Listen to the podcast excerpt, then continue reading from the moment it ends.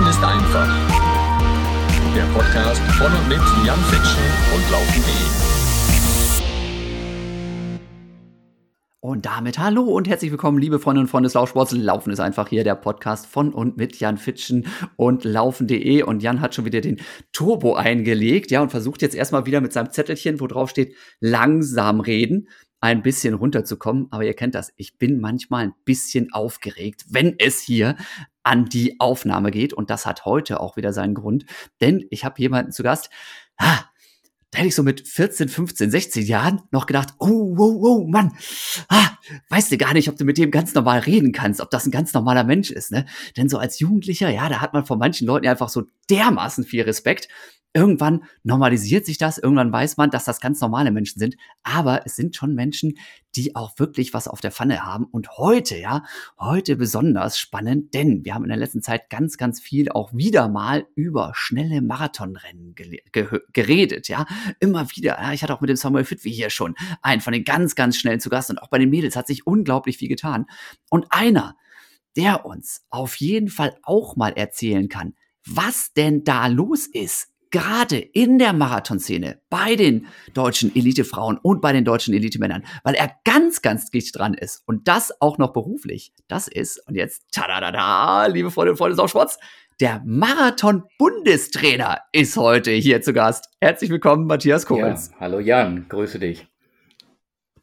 Ja, super, du, finde ich total klasse, dass das geklappt hat. Wir haben hier ein paar Mal hin und her jongliert, ja, irgendwie einmal die Kinder bei mir krank, einmal die Kinder bei dir krank, dann irgendwie Handwerker im Haus und so. Jetzt kriegen wir das hin, direkt nach diesen ganzen sensationellen Frühjahrsrennen, die ja jetzt hier stattgefunden haben. Und definitiv, wir reden heute noch darüber auch, warum, verdammt nochmal, hat sich denn da so eine krasse Entwicklung ergeben in den letzten Jahren, jetzt nochmal ganz speziell. Aber damit fangen wir nicht direkt an, denn ich möchte erstmal so ein bisschen natürlich wissen, ja, ich weiß es, aber ich möchte es für unsere Zuhörerinnen und Zuhörer noch wissen. Was bist denn du überhaupt für ein Typ? Und wie kommst du dazu, eben jetzt als Bundestrainer, also quasi als Hauptverantwortlicher im DLV, jetzt eben die, ja, Läuferinnen und Läufer in der Elite zu betreuen? Denn das war jetzt auch nicht so der straighte Weg, den du dahin eingeschlagen hast. Erzähl mal ein bisschen erstmal, wie alt bist du? Wie sieht's mit Familie aus? Warum sind die gerade wieder krank vom Skifahren zurückgekommen, oder einer zumindest? Und eben, wie bist du dann als Bundestrainer hier aufgeschlagen? Ja, der Bundestrainer, der ist tatsächlich ja noch nicht so alt. Also als Bundestrainer jetzt seit einem Jahr in der Funktion. Und vorher, ja, habe ich vor dieser Zeit, wo du vielleicht den Respekt zu mir aufgebaut hast, auch eine kleine läuferische Karriere hinter mir. Also eigentlich komme ich aus einer Läuferfamilie. Mein Vater war Langstreckler, wir kommen aus Berlin ursprünglich, also alte, ja, Charlottenburger Familie, im STC die ersten Wettkämpfe gemacht in Berlin in den 60er Jahren. Daran kann man dann auch mein Alter erkennen. Also ich bin Jahrgang 61 und im Jahr der Mauer praktisch geboren. Und später sind wir dann in die Nähe von Düsseldorf gezogen, nach Hahn, ganz bei dir um die Ecke. Und dort habe ich dann meine Leichtathletikkarriere unterbrochen und habe ein paar Jahre Fußball gespielt, um dann aber... Gottes Willen, wie konnte das passieren? Verdammt nochmal. Wie konnte das passieren? Das ist eine gute Frage. Ich glaube, mein Vater war sehr engagiert, aber eigentlich nicht der beste Trainer. Der hat uns wirklich jedes Wochenende in den Wald geschleppt und immer mussten, also meine Schwester und ich, dann eine Runde möglichst wesentlich schneller laufen als in der Woche davor. Also es gab eigentlich gar kein Training. Super, beste Trainingsmethodik. Es gab um die einmal in der Woche Wettkampf so ungefähr, und vielleicht habe ich das dann schon innerlich gespürt, dass das vielleicht nicht das Beste ist. Ich muss allerdings auch sagen, dass ich immer Fußball gespielt habe, also parallel auch in Berlin schon bei Hertha Zehlendorf und dann, wie gesagt, in Hahn, ein paar Jahre im Verein, und trotzdem aber Leichtathletik auch parallel gemacht habe. Ja. Und habe dann auch mit 15, 16 als Übungsleiter angefangen in Hahn, parallel dann die ganzen Bücher aus dem Regal von meinem Vater geholt, hier Arthur Lydia, Toni Nett, all die Trainingslehre Gurus der 50er und 60er Jahre, und damit habe ich mir dann erstmal meine eigenen Trainingspläne gebastelt und wollte ich gerade sagen, dann hat er erstmal gezeigt, was lang geht. So ging's los. Ne? So, und damit das jetzt nicht, obwohl wir ja viel Zeit haben, nicht zu ausführlich wird, hat es sich dann so ergeben, dass mein Trainer damals in Hahn aufgehört hat. Also der ist nach Südamerika gegangen und hatte vorher an der Trainerakademie zusammen mit Paul-Heinz Wellmann studiert, also Diplom-Trainer, und hat das dann so eingefädelt, dass ich bei Paul-Heinz angefangen habe als... Also Paul-Heinz, liebe Leute, auch ein sensationell guter Mittelstreckler, der eben auch ganz, ganz lange in Leverkusen eine der stärksten deutschen Laufgruppen da trainiert hat. Ne? Also auch absolut legendär, der Mann. Ich war mit dem, also mit unserer Wattenscheider Trainingsgruppe dann und Paul-Heinz Trainingsgruppe, Paul-Heinz und mein Trainer Tulle Kirschbaum auch ganz gut befreundet. Wir waren also auch sehr, sehr gut mit denen dann unterwegs und haben uns da so manche Battles geliefert, für alle, die jetzt mit dem Namen nicht so viel anfangen können. Genau. Aber ich weiß sofort, was los ist, und ich glaube, viele andere auch. Das ist natürlich eine andere Zeit. Paul-Heinz war Bronzemedaillengewinner 1500 Meter 1976. Damals war ich mit meinem Vater in der Schweiz in Grindelwald. Also wir waren mit der Familie dort zum Wandern und hatten keinen Fernseher im Zimmer oder in der Wohnung. Und wir haben dann verzweifelt irgendwelche Gaststätten gesucht, um ein bisschen was von den Olympischen Spielen mitzubekommen. Und in einer dieser Gaststätten habe ich dann tatsächlich Paul-Heinz gesehen, wie er dieses Rennen, also wie er diese Bronzemedaille gewonnen hat, obwohl er eigentlich so ziemlich als Letzter noch ins Finale gerutscht ist. Also ein Riesenerfolg, und für mich war der natürlich ganz großes Vorbild auch. Und dass ich dann bei dem mit einmal trainiert habe, das war schon auf jeden Fall wegweisend auch, ne? Ja, das ging dann so weiter. Ich war erst Mittelstreckler und bin dann aber eigentlich auf die Strecke wieder gewechselt, in der ich auch als Jugendlicher schon mal bei Jugendmeisterschaften Vierter war, nämlich auf die Hindernisse. Und da war es so, dass ich dann zu der Zeit natürlich auch sehr prominente Leute um mich herum hatte. Also ich bin dann zu Jürgen Marlow in den Kader gekommen. 83 wurde Patriz Ilk bei den ersten Leichtathletik-Weltmeisterschaften Weltmeister.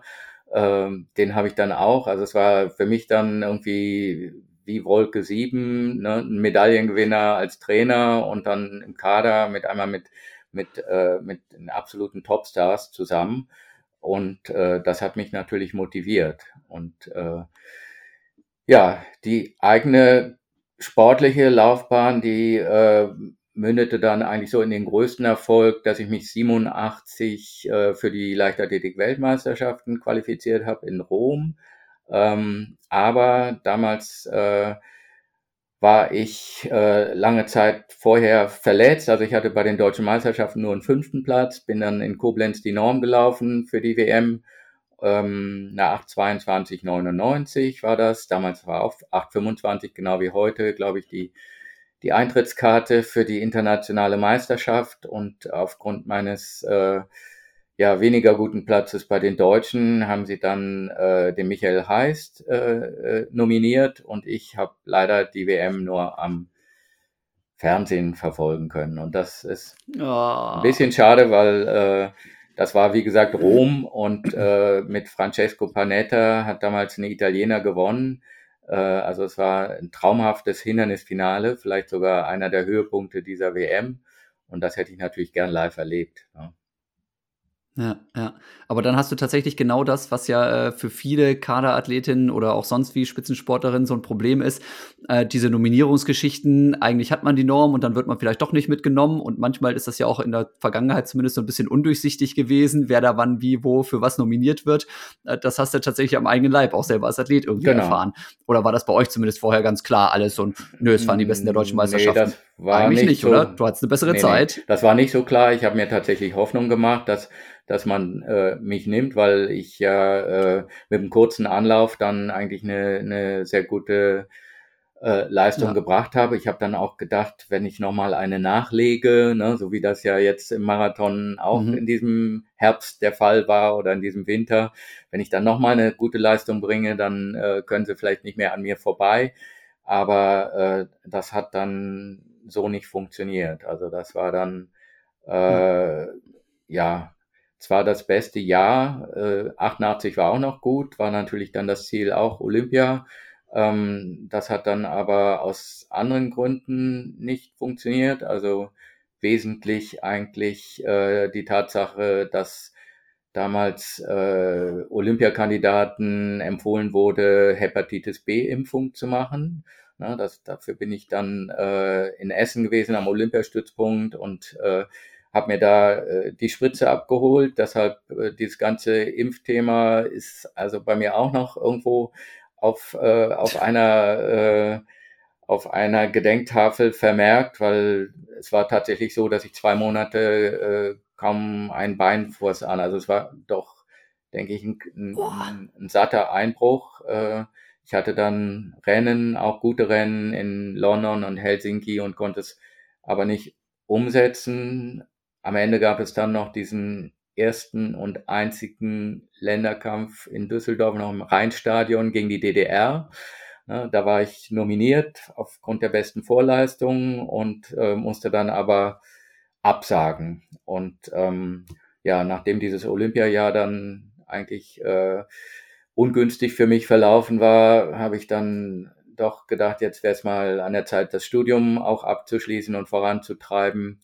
Und wie gesagt, parallel hatte ich ja den Trainerjob auch schon nicht nur in meinem Stammverein in Hahn, sondern auch in Leverkusen aufgegriffen. Das heißt, ich war dort für die Jugendlichen und Junioren Mittellangstrecke verantwortlich, war Landestrainer hier in unserem Landesverband Nordrhein. Ne? Das ist ja jetzt dreigeteilt mittlerweile, aber damals war es halt Nordrhein und habe dann parallel immer weiter auch Athleten trainiert. Du hast jetzt hier in unserem kleinen Vorspann dann meine erste Marathon-Erfahrung erwähnt mit Martin Grüning. Der war damals in Köln als Student im Endstadium. Ich war auch in Köln und so hat es sich dann ergeben, dass er mich gefragt hat, ob ich mal mich ein bisschen um sein Training kümmern kann.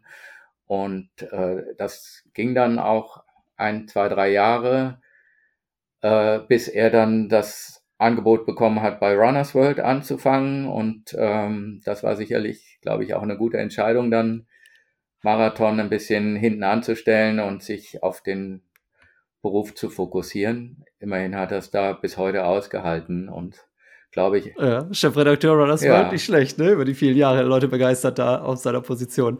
Ja. Genau. Da muss ich nämlich bei dem Martin, immer noch so ein bisschen schmunzeln, da muss ich gerade noch mal ein bisschen unterbrechen. Weißt du seine Bestzeit im Marathon genau, die er gelaufen ist? Ich glaube, die Bestzeit ist eine 2:13:30 und er ist aber auch eine 2:13:31 gelaufen. Also die 31 meine ich so mit meiner Unterstützung. In einem Regenrennen in Frankfurt, das war wirklich ein absolutes Sauwetter. Ich glaube, wenn er da Top-Bedingungen gehabt hätte, haben wir auch letztes Jahr in Frankfurt wieder erlebt, wenn es in Frankfurt schlecht ist, dann ist es nochmal schlechter, als wenn es woanders schlecht ist. Ja. Allerdings. So, ich denke, da wäre er vielleicht tatsächlich auch in der Lage gewesen, an dem Tag eine 12er-Zeit zu laufen.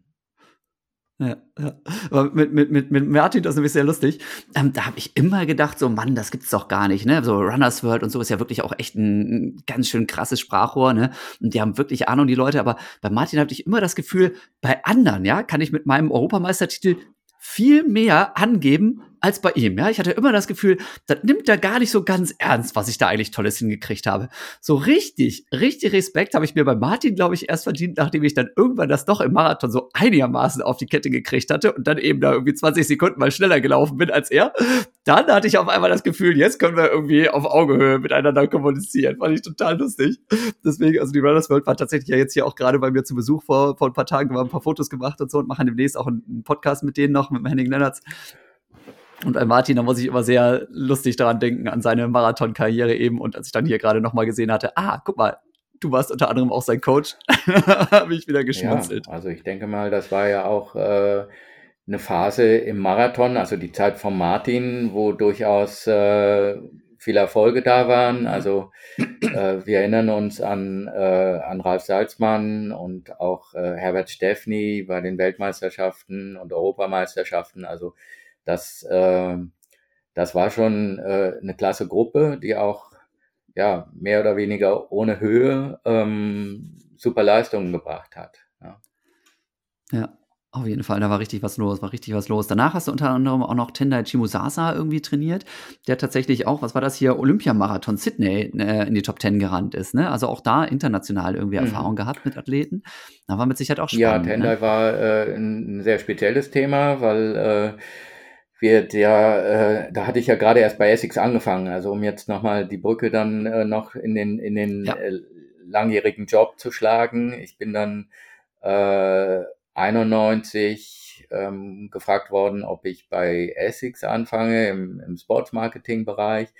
Das hat sich auch ergeben über einen ehemaligen Vereinskollegen von mir, den Harald Steindor, der 400 Meter Hürdenläufer war, erst in Hahn, dann später beim ASV Köln.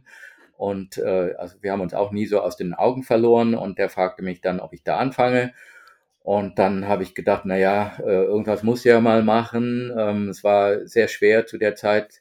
Es waren ja die Wendejahre, als Trainer an einen hauptamtlichen Job zu kommen. Ich hatte da ein bisschen drauf spekuliert in Leverkusen, natürlich auch so mehr oder weniger Assistenztrainer von Paul Heinz zu werden, auch hauptamtlich. Aber das war dann eigentlich sehr schnell klar, dass das nicht möglich ist. So, und dann habe ich bei Essex halt angefangen. Und einer der ersten, der da dann vorstellig wurde, war Tendai Chimusasa. Der war dann in Barcelona bei den Olympischen Spielen über 10.000, glaube ich, dabei. Und ein ehemaliger Studienkollege von mir, der auch so Unterstützungsarbeit in den afrikanischen Ländern gemacht hat, der kam dann und hat gefragt, hier, Tendai, ganz junger Kerl, habt ihr nicht eine Trainingsgruppe für den? Und eine Trainingsgruppe hatten wir in dem Sinne nicht, aber er ist dann quasi von uns oder von mir vermittelt worden in die Gruppe von Wolfgang Heinig. Also die Heinigs waren ja gerade von Leipzig dann in den Odenwald gezogen und mit Carsten Eich und Dirk Nürnberger waren da zwei Leute, von denen ich ausgegangen bin, dass die gut mit dem Tendai trainieren können. Das hat auch ein paar Jahre geklappt, aber Tendai hat sich, ich würde mal sagen, ein bisschen verzettelt auch. Also hat sehr großes Spektrum gehabt von 1500 bis Marathon, was er gelaufen ist und hat natürlich sehr viele Erfolge gerade auch auf den, bei den deutschen Straßenläufen erzielt, ne, hat auch sicherlich gutes Geld verdient. Aber das, was du jetzt gesagt hast, Top-10-Platzierung bei Olympischen Spielen, das hat er halt noch nicht gehabt. Dann fiel die Gruppe halt auch auseinander. Carsten Eich und der Dirk Nürnberger sind ja nach Fürth dann gewechselt.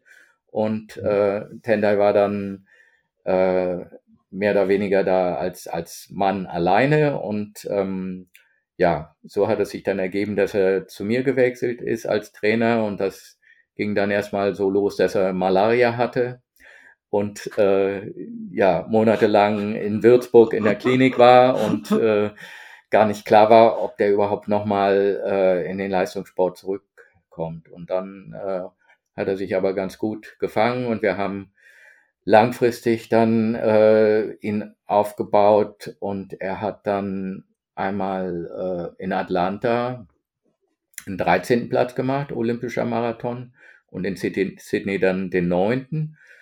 Und das war für Simbabwe, also für das Land, war das natürlich außerordentlich, also da war zu der Zeit der erfolgreichste Athlet und mich hat man dann zum Headcoach gemacht von den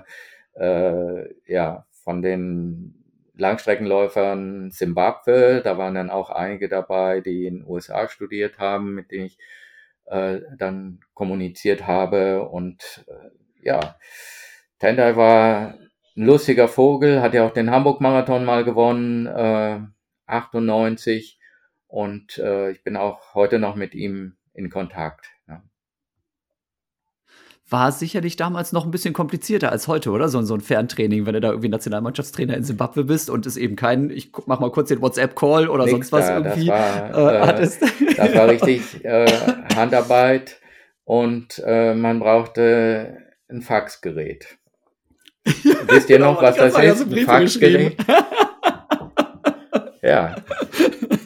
Nee, das ist qualitativ kein Vergleich zu heute, weil natürlich machst du Trainingspläne und faxst die dann irgendwo in die Welt, aber du kriegst ja nicht 1:1 dann gespiegelt, was die Athleten tatsächlich daraus machen. Deshalb ist das immer so ein bisschen Tiefflug gewesen auch. Und klar, ich bin dann auch ein paar Mal bei Tendai gewesen im Odenwald und wir haben Strecken vermessen und er hat dann auch dann Einheiten direkt unter meiner Regie gemacht, aber es ist kein Vergleich zu der Übertragungsqualität Trainer-Athlet, die wir heute haben. Ja klar, kein Mensch mit GPS-Uhr unterwegs und sowas. Ne? Ich kann mir das vorstellen, wie du da wahrscheinlich mit so einem Rädchen, oder? Hast du mit so einem Handrad oder hast du mit dem Fahrrad die Strecken vermessen? Fahrrad dann geeicht, ja, okay. Genau. Kenne ich auch alles noch, die Späßchen. Oh mein Gott, ey. Und dann wurde immer diskutiert, ob das Fahrrad, der Tacho beim Fahrrad jetzt vernünftig geeicht war oder nicht. Aber mit Tono manche Geschichte gemacht darüber. Na, kann ich mir vorstellen. Aber das hast du tatsächlich gemacht, parallel dann schon eben zu deinem Job bei Essex. Wie nannte sich da die Funktion, die du da genau hattest? Und hat sich das im Laufe der Jahre dann, wer weiß wie, geändert? Ja, bei Essex habe ich eigentlich angefangen sogar mit dem im Fußball. Also Profifußball war damals dann das, was aufgebaut werden sollte. Läufer hatten wir ein paar damals. Wie gesagt, Herbert Steffny war schon da, eine Christina da von Zecker-Wollheim war da, ein André Grehn war da, aber es waren noch nicht so viele. Und meine erste Aufgabe war Fußball, zweite Liga, hatten wir Vereine, Kickers Offenbach, Spielvereinigung Erkenschwick, VfB Oldenburg und sehr witzig war dann auch die Zusammenarbeit mit Rudi Assauer, der war damals Manager in Oldenburg und genau, und wenn der dann angerufen hat, dann hat man die Zigarre schon so ungefähr hören können am Telefon und wahrscheinlich die Füße auf dem Tisch und dann hieß es ja, Kohls, mach mal einen Karton Stutzen voll, ne? So war das in dem ersten Jahr. Und dann hat es sich aber ergeben, dass der Uli Schulze, ein ehemaliger Zehnkämpfer, 8000-Punkte-Mann, krank wurde und ich dann sehr bald den Bereich Leichtathletik, also Track and Field und auch Veranstaltungen übernommen habe. Und irgendwann wurde es dann immer mehr, kam Volleyball dazu, Bundesliga, aus dem Fußball haben wir uns nach 3-4 Jahren dann wieder zurückgezogen. Wir waren mal Pokalsieger mit Borussia Mönchengladbach in Berlin. Da ist die ganze Essex-Mannschaft mit einem kleinen Bus nach Berlin gefahren, ins Olympiastadion. Das war sicherlich auch ein Highlight mit Effenberg noch und Darlin, also super Spieler. Aber Rolf Rüssmann als Manager. Aber es ging dann doch vom Fußball weg, weil es einfach finanziell schwierig war, solche Summen zu stemmen für uns damals, die dann üblich wurden. Ne? Das heißt, mein Fokus war dann auch sehr viel Talente zu erspähen in der Leichtathletik. Irgendwann kam dann mal der Anruf von Ulis Läufershop aus Osnabrück. Er hat dann einen jungen Mann, Jan Fitschen, und ob wir nicht was für den tun können. Und da habe ich nicht gezuckt. Das war so tatsächlich, glaube ich, einer meiner größten Fehler in vielen Jahren, die ich da verbringen durfte. Und ich war so ein Essex-Fan damals. Ich weiß auch genau, der nannte sich sogar, ich habe das damals nicht kapiert, dass es auch irgendwie eine Abkürzung für Asics ist, sondern der A6 Gel. Das war mein absoluter Lieblingsschuh. Und dann der G-Light irgendwas. Ne? Ich habe vor dem Runners Point Regal bin ich immer nach der Schule vorbeigewandert und habe dann immer geguckt, ob die Essex-Schuhe quasi aus der Vorsaison jetzt endlich reduziert sind. weil meine Eltern hatten mir immer ein 100 DM-Limit gesetzt, ja, teure Laufschuhe mussten es nicht sein, ja, und dann habe ich immer gewartet, bis sie reduziert wurden und dann konnte ich mir die leisten, aber den Vertrag mit euch, den habe ich leider ja nie gekriegt, aber sehr schade. Ja, ich habe den auch nie gekriegt, außer den Arbeitsvertrag. Ich war zu meiner besten läuferischen Zeit, war ich auch Nike-Athlet, das war... auch nicht das Schlechteste. Weißt du ungefähr, das war noch... Ja, zu Zeiten von Michael Hill, ne, beispielsweise, der dann die Athleten betreut hat. Und für Essex durfte ich dann arbeiten. Und das war aber schon auch für mich eigentlich sehr gut, weil ich mich mit der Marke tatsächlich extrem identifizieren konnte. Also du hast es ja eben schon gesagt, bei dem A6, also A6 steht im Prinzip ja für Anima Sana in Corpore Sano, der gesunde Geist im gesunden Körper, und das ist auch das, was die Marke sehr stark abhebt von vielen anderen, dass sie doch ein bisschen, ein bisschen softeren Ansatz hat, vielleicht auch im Marketing als andere, sehr produktaffin. Und das hat natürlich auch dafür gesorgt, dass viele Läufer dann zu Essex wollten, ne? Also ja. Das heißt, wir haben ja sehr schnell dann eigentlich eine sehr dominante Rolle auch übernommen in der deutschen Laufszene, ne? Mit Dieter Baumann, mit Carsten Eich, mit Katrin Dörre-Heinig, mit Katrin Wessel, Claudia Dreher. Also das waren ja eigentlich zu der Zeit die Athleten, die auch viele Meistertitel, aber auch internationale Medaillen gewinnen konnten. Stefan Freigang, glaube ich, als letzter deutscher Medaillengewinner im Marathon bei Olympischen Spielen, kam dann auch dazu, hat den ersten Köln-Marathon gewonnen. Also das war eine sehr intensive Phase, gerade auch mit den Marathon-Sponsorings. Wir waren ja dann in Hamburg und Frankfurt viele Jahre Sponsor. Und haben natürlich immer versucht, dann bei den gesponserten Marathons auch mit deutschen Athleten aufs Podium zu kommen, ne? Und das hat zu der Zeit gut funktioniert. Ja. Gerade Dieter Baumann, das ist für mich ja immer so das Sinnbild für irgendwie den Essex-Athleten gewesen. Olympiasieger, na klar, also ich sag mal, das ist einfach der erfolgreichste deutsche Langstreckenläufer, den wir jemals hatten, muss man nach wie vor so sagen. Also Amanal kommt jetzt langsam nah ran, ne? Aber Dieter, gerade so zu meiner Zeit, natürlich schon echt einfach der krasse Typ.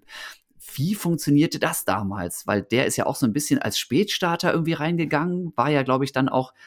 War er nicht sogar über Bayer Leverkusen erst noch bei Adidas oder sowas? Oder wie funktionierte das damals, dass der dann eben so zum totalen Essex-Sinnbild für viele einfach geworden ist und das nach wie vor ist, ne? Also ich glaube, es gibt keinen Auftritt, wo Dieter unterwegs ist und nicht irgendwie das riesen Essex-Logo irgendwie auf dem Pulli hat.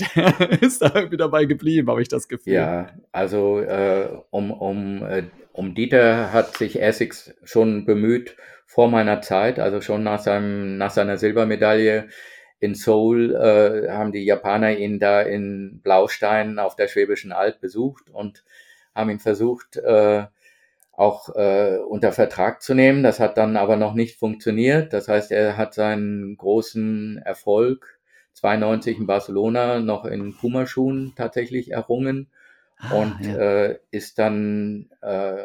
dann danach bei uns unterschrieben. Also ja, im Herbst 92 war das. Das hat mich dann im Prinzip meinen Trainerjob in Leverkusen gekostet, weil man mir das als vereinsschädigendes Verhalten ausgelegt hat, dass ich den Baumann zu Essex hole, aber ganz objektiv hatte er das eigentlich schlau verhandelt. Er war ja immer auch, was so Sponsoring angeht, sein eigener Herr und hat es jetzt nicht irgendwelchen Managern überlassen, und er hatte sich halt ausgehandelt in Leverkusen als Medaillengewinner bei Olympischen Spielen, sich seinen eigenen Ausrüster zu suchen, und so ist er dann bei Essex gelandet, und das war natürlich eine Riesensensation. Das war auch ein großer Sack Geld, der dann nötig war, um das zu realisieren, und das alles natürlich auch vor der Erwartung, dass er der Megastar wird bei der WM 93 in Stuttgart, also quasi sein Heimspiel. So hatten wir uns das ausgemalt. Und dann ist er aber leider erstmal verletzt gewesen im ersten Jahr. Ne? Der war dann in Stuttgart, kann ich mich noch erinnern, mit so einem gelben Rennrad kam er dann angefahren. Wir hatten dann auch noch so eine kleine Feier, da war auch Tendai noch dabei, der hatte ja damals den Spitznamen Magic Man, und da gibt es sehr witzige Fotos von Dieter und Tendai vor diesem Hospitality Center, was wir damals so Graffiti-mäßig designt hatten, aber beide eigentlich nicht mit einer guten Meisterschaft. Ja. Aber dann ging es eigentlich natürlich gut weiter mit Dieter, Europameistertitel 94 in Helsinki, dann kamen die vielen guten Zeiten, die er gelaufen ist, deutsche Rekorde, 3.000, 5.000, 10.000, stehen alle heute noch.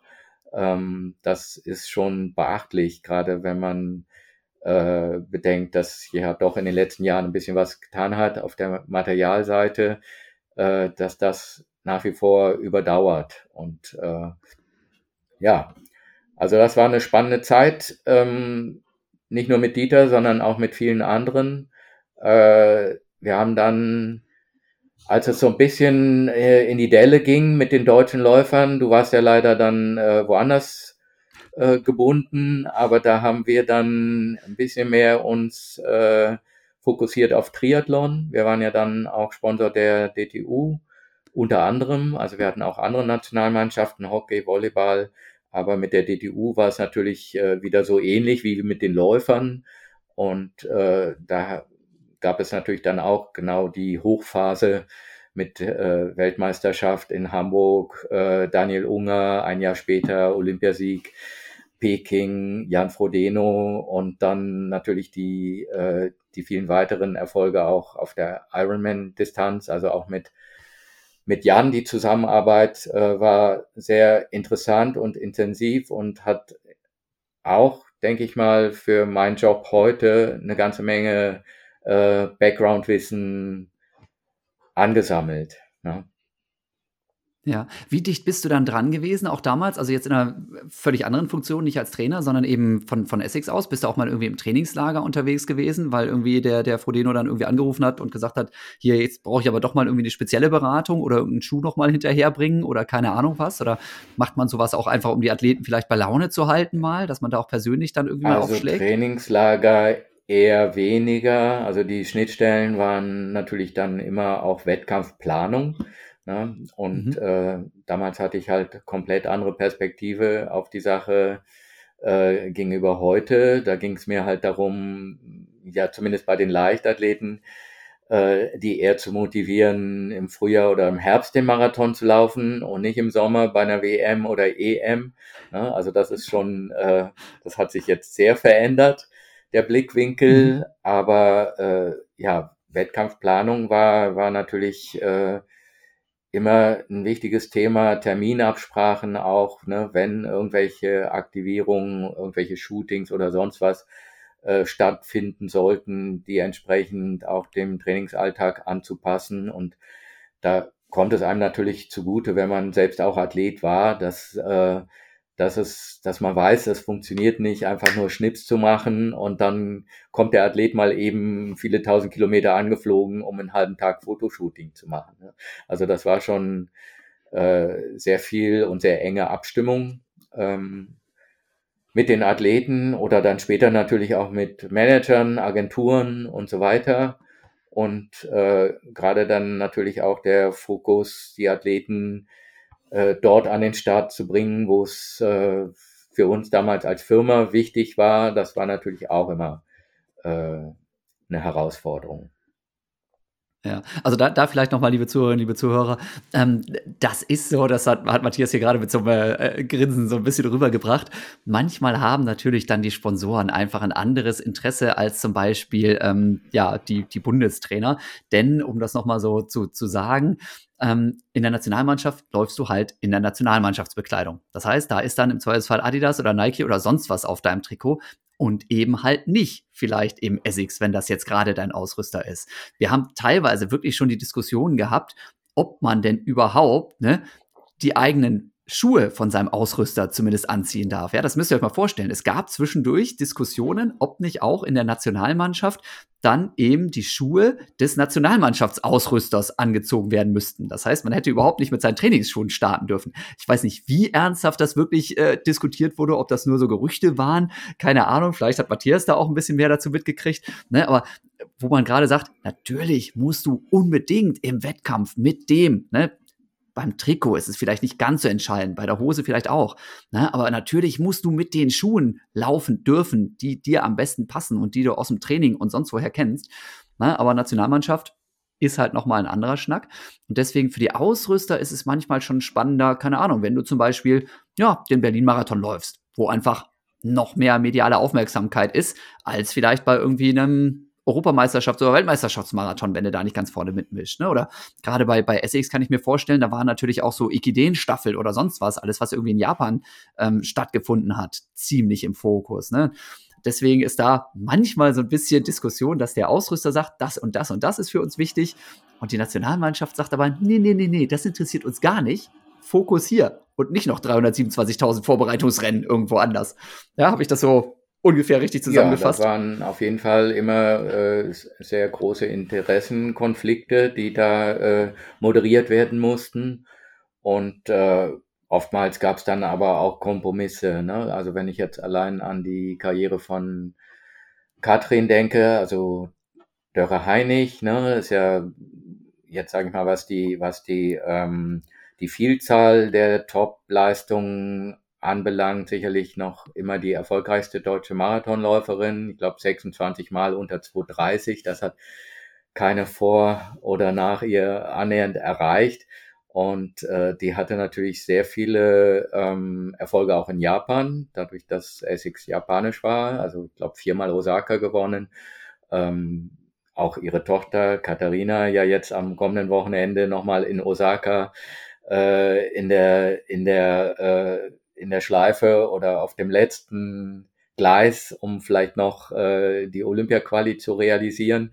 Also das war schon immer ein Thema, aber wie gesagt, nach so einem großen Marathon irgendwo, wo es dann natürlich auch ums Geldverdienen geht, kam aber meistens dann auch wieder die Einsicht, dass man auch dem Verband was schuldig ist, auch wenn der Verband da relativ wenig außer Ruhm und Ehre an Gegenleistung zu bieten hat. Ja? Immer wieder die Diskussion. Gerade wenn du auf den ganz langen Strecken unterwegs bist, ja, wenn du bei einer Weltmeisterschaft startest, verdienst du in den allermeisten Fällen erstmal, ich sag das mal so deutlich, nix. Ja, da kriegst du vielleicht dann eben eine kleine Kaderförderung für das nächste Trainingslager, bla bla bla. Wenn du aber einen vernünftigen City-Marathon irgendwo hinlegst, hast du damit teilweise mit einem Rennen schon dein halbes Jahresverdienst irgendwie realisiert. Und deswegen gerade bei diesen ganz langen Dingern, eine Mittelstrecke, eine 800, eine 1500, das kannst du häufiger laufen. Sprinter, ja, da haben wir uns immer drüber lustig gemacht und waren so ein bisschen neidisch. Die können ja jede Woche 3-mal Wettkampf machen und überall Geld verdienen. Im Marathon halt echt schwierig. Und deswegen hat Matthias das gerade so erzählt, diese Diskussion halt immer, wo laufe ich denn jetzt welchen Marathon und will ich überhaupt bei der Weltmeisterschaft starten? Will ich überhaupt bei der Europameisterschaft starten? Olympische Spiele hat sicherlich noch so einen Sonderstatus. Gerade dieses Jahr bekommen wir es mit. Alle prügeln sich wirklich, könnte man sagen, jetzt um diese Plätze, die wir da haben, diese 3. Aber bei anderen Meisterschaften haben wir das auch schon ganz, ganz anders erlebt. Und wie gesagt, wenn man dann eben gerade nicht die Dichte hatte, die wir jetzt momentan haben, nicht so einfach das Ganze. Ja, aber okay. Also übrigens, Katrin Dörre-Heinig, auch Bundestrainerin gewesen, ihr Mann eben natürlich auch, ja, der Wolfgang Heinig, und die Katharina, deren beider Tochter, läuft jetzt unter Steinruck. Nicht, dass ihr euch wundert, wenn ihr da jetzt in irgendwelchen Listen nochmal guckt, die ist halt auch richtig, richtig schnell, Also das ist echt so die Marathonfamilie, könnte man sagen. Ja, okay, aber genau, weiter. Wir sind immer noch bei Essex und wir sind immer noch bei deiner Karriere und bei dem, was da alles los war. Ja, jetzt machen wir mal ein paar Sprünge nach vorne, also es war jetzt, glaube ich, ein bisschen, konnte jetzt vielleicht der Eindruck gewonnen werden, woraus mein Job da bestand. Wie gesagt, es war nicht nur Laufen, es waren auch andere Sportarten. Tennis war dann auch ein sehr wichtiges Thema bei Essex irgendwann. Und es hat sich dann aber ergeben, dass insgesamt in den Ländern Sportsmarketing mehr und mehr aus den Ländern raus zentralisiert wurde. Das heißt, in unserem Falle Europazentrale in der Nähe von Amsterdam.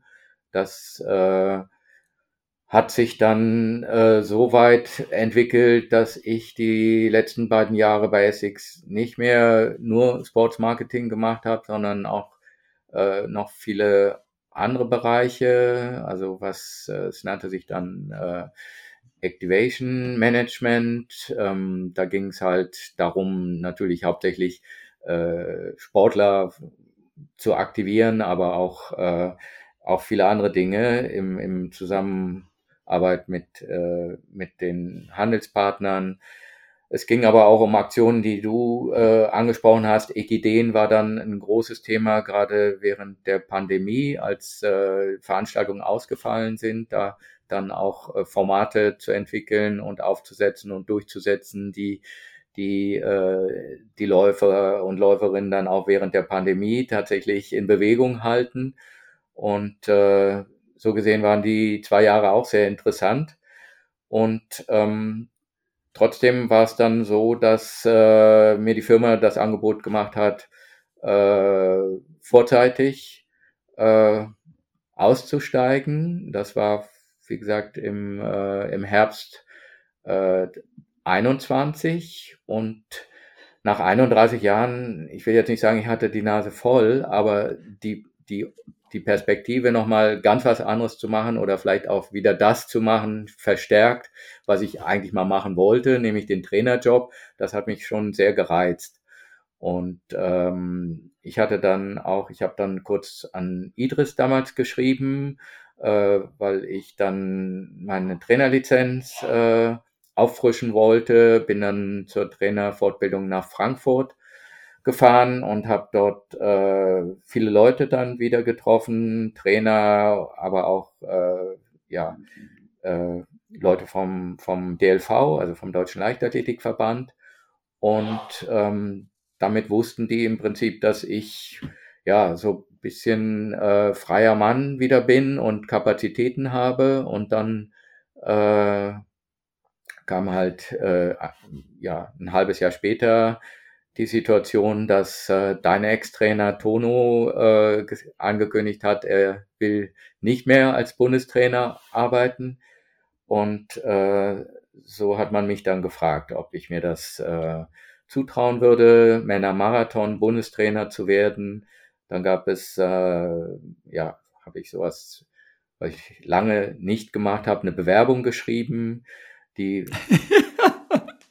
Wow, ganz neues Gefühl. Ja, kann auch nicht so schlecht gewesen sein. Jedenfalls durfte ich dann nach Darmstadt zum Gespräch, und da hat sich dann in dem Gespräch ergeben, dass eventuell auch die Möglichkeit besteht, den Kader praktisch zusammenzulegen, also Männlein und Weiblein zusammenzufassen unter einem Trainer. Und das war dann natürlich schon mit einmal eine ganz andere Nummer. Und trotzdem habe ich dann mich dazu entschieden, das erstmal zu machen, ne? Also das war dann das vergangene Jahr. Mir war durchaus bewusst, dass das ein extrem starker Kader ist mit den ganzen Leuten. Also du hast ja die Zeiten angesprochen, die ihr damals gelaufen seid. Also das war ja auch in meiner Zeit bei Essex, wo ich gesagt habe, wenn wir mal wieder einen Mann haben, der unter 2:12 läuft, der ist der absolute Hero, den trage ich mit dem Silbertablett durchs Land, ne? Und Anfang letzten Jahres sah es ja schon ziemlich gut aus mit den Teamerfolgen von München, mit dem Europameistertitel vom Richard.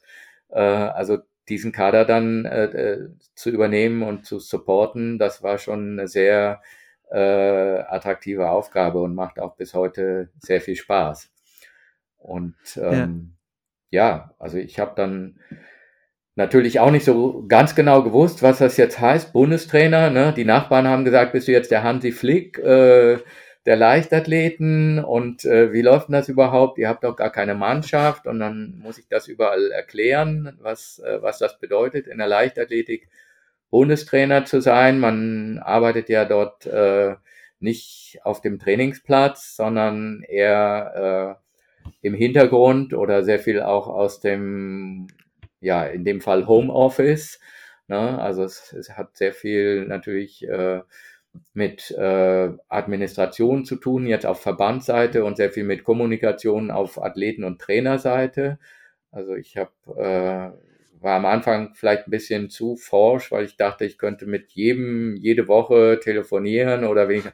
Das ist es waren ja dann 22 Athletinnen und Athleten, das war dann so in dem Takt nicht zu halten, aber ich glaube, ich habe trotzdem immer alle ganz gut abgeholt und informiert über das, was so anstand, und habe auch für mich selbst so ein Ziel ausgerufen, nämlich den ganzen Kader im Schnitt um 1 Minute schneller zu machen. Also das war so meine kleine persönliche Challenge. Wenn es weiter nichts ist, kein Problem. Im Schnitt, mir war vollkommen klar, dass nicht jeder sich verbessern wird, aber im Schnitt 1 Minute, das schien mir ambitioniert genug, um daran zu kauen und zu schrauben. Und das hat ja dann auch fast geklappt. Also es gab jetzt natürlich, also bei aller Euphorie, gab es natürlich auch ein paar Leute, die hinter ihren eigenen und auch den Verbandserwartungen zurückgeblieben sind. Aber ich sag, gerade in denen steckt natürlich auch noch viel Potenzial. Ne? Also ich habe das neulich auch nochmal gesagt, das war ja mal der Spruch von Rudi Thiel, dem langjährigen Veranstalter des größten Stadionmeetings in Berlin, ISTAF, der immer gesagt hat, kümmere dich um die Verlierer, das sind die Sieger von morgen. Ne? Also die Verlierer von heute sind vielleicht die Sieger von morgen. Und so ist es natürlich auch klar, dass gerade mit einer großen Gruppe, mit sehr viel Konkurrenz, Kampf und Druck natürlich auch viel Leistung entstehen kann. Ja, ja. Und gerade jetzt in der Situation ist es ja auch irgendwie besonders heftig, dass da so viel los ist. Ne? Da muss man ja erst recht aufpassen, dass man eben bei den ganzen vielen Leuten halt die dann nicht aus den Augen verliert, wo es halt eben gerade mal nicht so klappt. Ja, aber das hat sich schon, ich meine, du hast so ja eben gesagt, genau. Tolle Erfolge in der Frühjahrssaison. Also mein Gefühl ist noch gar nicht, dass wir in der Frühjahrssaison angelangt sind. Ich hatte eher das Gefühl, dass jetzt die Marathons im Januar eigentlich noch ins letzte Jahr gehören, also zumindest jetzt auch was Qualifikationsmodus Olympia betrifft, geht das Fenster ja noch jetzt bis zum Wochenende oder bis Anfang nächster Woche, also 30. Januar ist dann, oder 31. ist dann praktisch Deadline, um die 3 beziehungsweise mit Ersatz 4 Kandidatinnen und Kandidaten zu nominieren, die uns in Paris vertreten. Und früher hat man gesagt, Frankfurt ist so Ende Oktober, schließt sich das Fenster und dann ist die Marathonsaison vorbei. Das hat sich halt komplett verändert und das ist natürlich für die Athleten auch ein Vorteil, dass wenn sie irgendwann mal in ihrer Vorbereitung eine Störung haben, dann müssen sie nicht auf Teufel komm raus den Marathon, den sie eigentlich laufen wollten, durchprügeln, sondern sie können dann taktieren, können vielleicht nochmal ein bisschen rausgehen, auskurieren, ihre Wehwehchen, Krankheit, Verletzung, was auch immer, und haben dann schon spätestens einen Monat danach wieder die Möglichkeit, irgendwo ein hochkarätiges Rennen zu finden. Ja, tatsächlich, das hat sich ja total verändert. Also früher hieß es bei uns gerade immer so als Marathonläufer, brutal hart, weil du hast nur zweimal im Jahr die Chance, dich da irgendwie zu beweisen. Das hat sich halt, wie du es gerade gesagt hast, völlig verändert. Aber um nochmal auf dieses Thema, was macht der Bundestrainer eigentlich, so ein ganz bisschen zurückzukommen. Ich habe ja früher immer gedacht, letzten Endes als Athlet, da hast du irgendwie deinen Heimtrainer, der schreibt dir irgendwie deine Trainingspläne und dann hast du nochmal irgendwie, und der weiß schon gut Bescheid, ja, und der kümmert sich schon um ganz, ganz viel, aber dann hast du, wenn du richtig gut bist, hast du dann nochmal einen Bundestrainer und der weiß noch mehr Bescheid und der schreibt dann diese Trainingspläne nochmal alle um und macht die noch besser. Also so ist es tatsächlich nicht, ne? Und das hast du ja gerade auch schon ganz gut erzählt. Natürlich trainieren die Athleten auch in der Nationalmannschaft und auch wenn sie diesen Kaderstatus haben, in erster Linie eben vielleicht sich selber oder haben ihren Heimtrainer und du machst eher so ein bisschen, ich sag mal, Planung und sowas im Hintergrund, ne? Siehst zu, dass du mit denen kommunizierst und fragst, hey, wo können wir denn unterstützen? Wann fahrt ihr in welches Trainingslager? Wo kann man da vielleicht eben Finanzierungszuschüsse geben und ähnliches? Und wo kann man eventuell, auch wenn das die Athleten schon häufig mittlerweile auch selber machen, wo kann man vielleicht auch mal so Trainingsgruppen koordinieren, dass nicht alle irgendwie alleine immer ihr Ding machen? Das ist ja auch sowas, ne, was man als Bundestrainer dann ganz viel macht. Genau, also direkt ins Training habe ich bisher mich nicht besonders eingemischt. Es ist so, dass natürlich einige Athleten auch regelmäßig ihre Leistungsdiagnostik machen an verschiedenen Orten und die Ergebnisse natürlich auch von mir dann einsehbar sind. Es gibt auch ein, verbandsbasiertes Trainingsprotokollsystem, was aber von wenigen genutzt wird, weil leider da bis heute noch nicht die Schnittstelle, also ich meine, die trainieren alle mit irgendwelchen Uhren, ich will jetzt keine Marken nennen, aber das ist natürlich wesentlich einfacher dann, Trainingsdaten auf elektronischem Weg zu übermitteln, als die in irgendeine Tabelle per Hand einzutragen. Und so dass ich sehr viel Informationen schon ziehen kann aus den Leistungsdiagnostiken, aber mehr eigentlich aus den Gesprächen mit den Trainern und Athleten selbst, ne? Dann klar, als Verband hat man irgendwo so eine übergeordnete Rolle. Aber eigentlich muss man versuchen, an allen Stellen möglichst das Rad in Bewegung zu halten. Also der Verband hat nicht so viel zu verteilen. Also das wird ja auch dann vielleicht von anderen Disziplinen so ein bisschen uns Marathon-Leuten vorgeworfen, dass wir ja irgendwie relativ gut versorgt sind oder die Athleten mit Verträgen von Ausrüstern, von persönlichen Sponsoren, Vereinen, Antrittsgelder, Boni und. Das gibt's ja, sag ich mal, für einen Kugelstoßer in der Form nicht, das stimmt schon. Aber es ist natürlich auch ein sehr viel Aufwand, den so ein Marathonläufer hat und auch sehr wenige Wettkämpfe, wo tatsächlich dann Geld zu verdienen ist. Deshalb so rosig sind die Zeiten auch nicht. Wenn man nicht ganz Amanal heißt, dann ist es schon bei vielen so, dass das, was an Einnahmen da ist, 1:1 auch in die Vorbereitung wieder fließt. Ja, aber das so ein bisschen zu kanalisieren und den Support dann durchzusprechen, das ist natürlich auch Aufgabe des Bundestrainers. Und da muss man sagen, haben wir halt, wir haben kein zentrales System. Also es trainiert eigentlich, abgesehen von den beiden Schöneborn-Zwillingen in Berlin, trainiert jeder sein eigenes Training oder zumindest in großen Phasen oder schließt sich halt Trainingsgruppen an, die dann entweder ausrüsterbasiert sind oder internationale Trainingsgruppen wie Richard beispielsweise.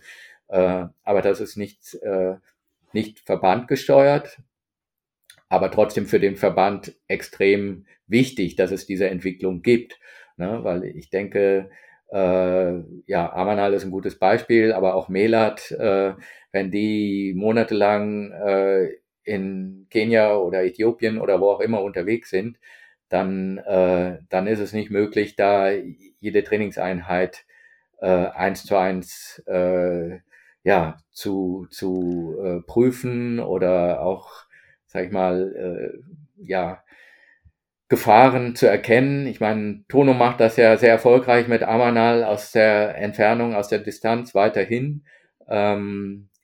Da habe ich auch ein gutes... Aber der wundert sich manchmal auch schon, ja. Ja, aber das gibt mir schon ein sehr gutes Gefühl, dass die sich so lange kennen und dass da auch ein Vertrauensverhältnis da ist und Da kann ich mich mehr oder weniger auch ein bisschen rausnehmen und zurücknehmen. Bei Melat ist es jetzt, mit der werde ich gleich sprechen, wenn wir hier fertig sind. Die ist jetzt ja als vielleicht aussichtsreiche deutsche Läuferin auch, ich meine immerhin Olympiasechste in Tokio bei den letzten Spielen, ist ja nur Last Minute jetzt noch durch den Erfolg in Dubai überhaupt in das Team gekommen, und da ist es natürlich jetzt sehr wichtig. Die hat nach Schwangerschaft jetzt 4 Marathons in 9 Monaten gemacht, wo man als Trainer normalerweise die Hände über den Kopf zusammenschlägt. Also da geht's jetzt eigentlich darum, sie mal so ein bisschen ruhig zu stellen, auszubremsen, um dann einen möglichst erfolgreichen, langen, neuen Anlauf Richtung Paris zu nehmen. Ja. Ja, das ist also sowieso auch so, und dem muss man auch gleich nochmal kurz drüber quatschen. Melat ist ja nicht die Einzige, die jetzt auf einmal irgendwie einen Marathon nach dem nächsten rausknallt. Wenn ich dann an Henrik Pfeiffer denke, da kann ich ja auch immer nur sagen, ja, der macht irgendwie alles verkehrt, was ich so irgendwie mal gelernt habe und für richtig halte, und trotzdem funktioniert es wunderbar. Und auch bei Melat ganz, ganz spannend, ne? Also da ist ja eigentlich nur eine Frage der Zeit, wann der deutsche Rekord auch im Marathon der Frauen irgendwie da mal wackelt und gebrochen wird von ihr. Also völlig verrückt. Ich wollte noch mal ganz kurz zu diesen Kadergeschichten auch noch mal zurückgehen. Also du bist ja jetzt Bundestrainer Marathon Frauen, Männer. Und liebe Leute, die ihr zuhört, es gibt tatsächlich eben so verschiedenste Bundestrainer, die jeweils ihre speziellen Gruppen haben, die sie betreuen. Also einer ist vielleicht eher für den Nachwuchsbereich zuständig, irgendwie einer ist eben dann für die Mittelstrecken zuständig, manchmal ist es auch getrennt, einer ist Mittelstrecke Frauen, einer ist Mittelstrecke Männer, dann ist vielleicht auch nochmal Hindernis irgendwie ein bisschen ausgelagert, Langstrecke Bahn ist nochmal wieder was anderes als jetzt eben Marathon. Das ist so, um das so ein bisschen nochmal einzusortieren, so ungefähr die Struktur.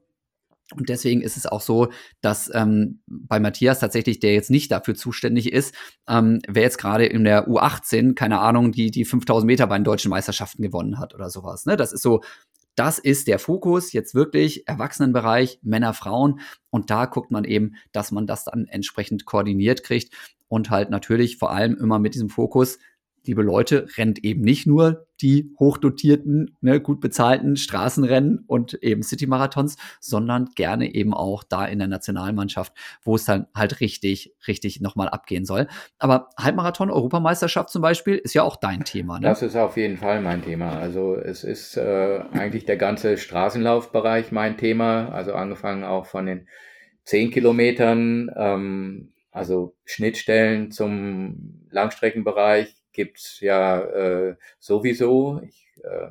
Alle, die jetzt im Marathonkader im Moment erfolgreich sind, haben vorher auch schon Erfolge auf der Bahn gehabt. Ja. Also das ist nach wie vor die natürliche Entwicklung, wo man auch sich natürlich fragen muss.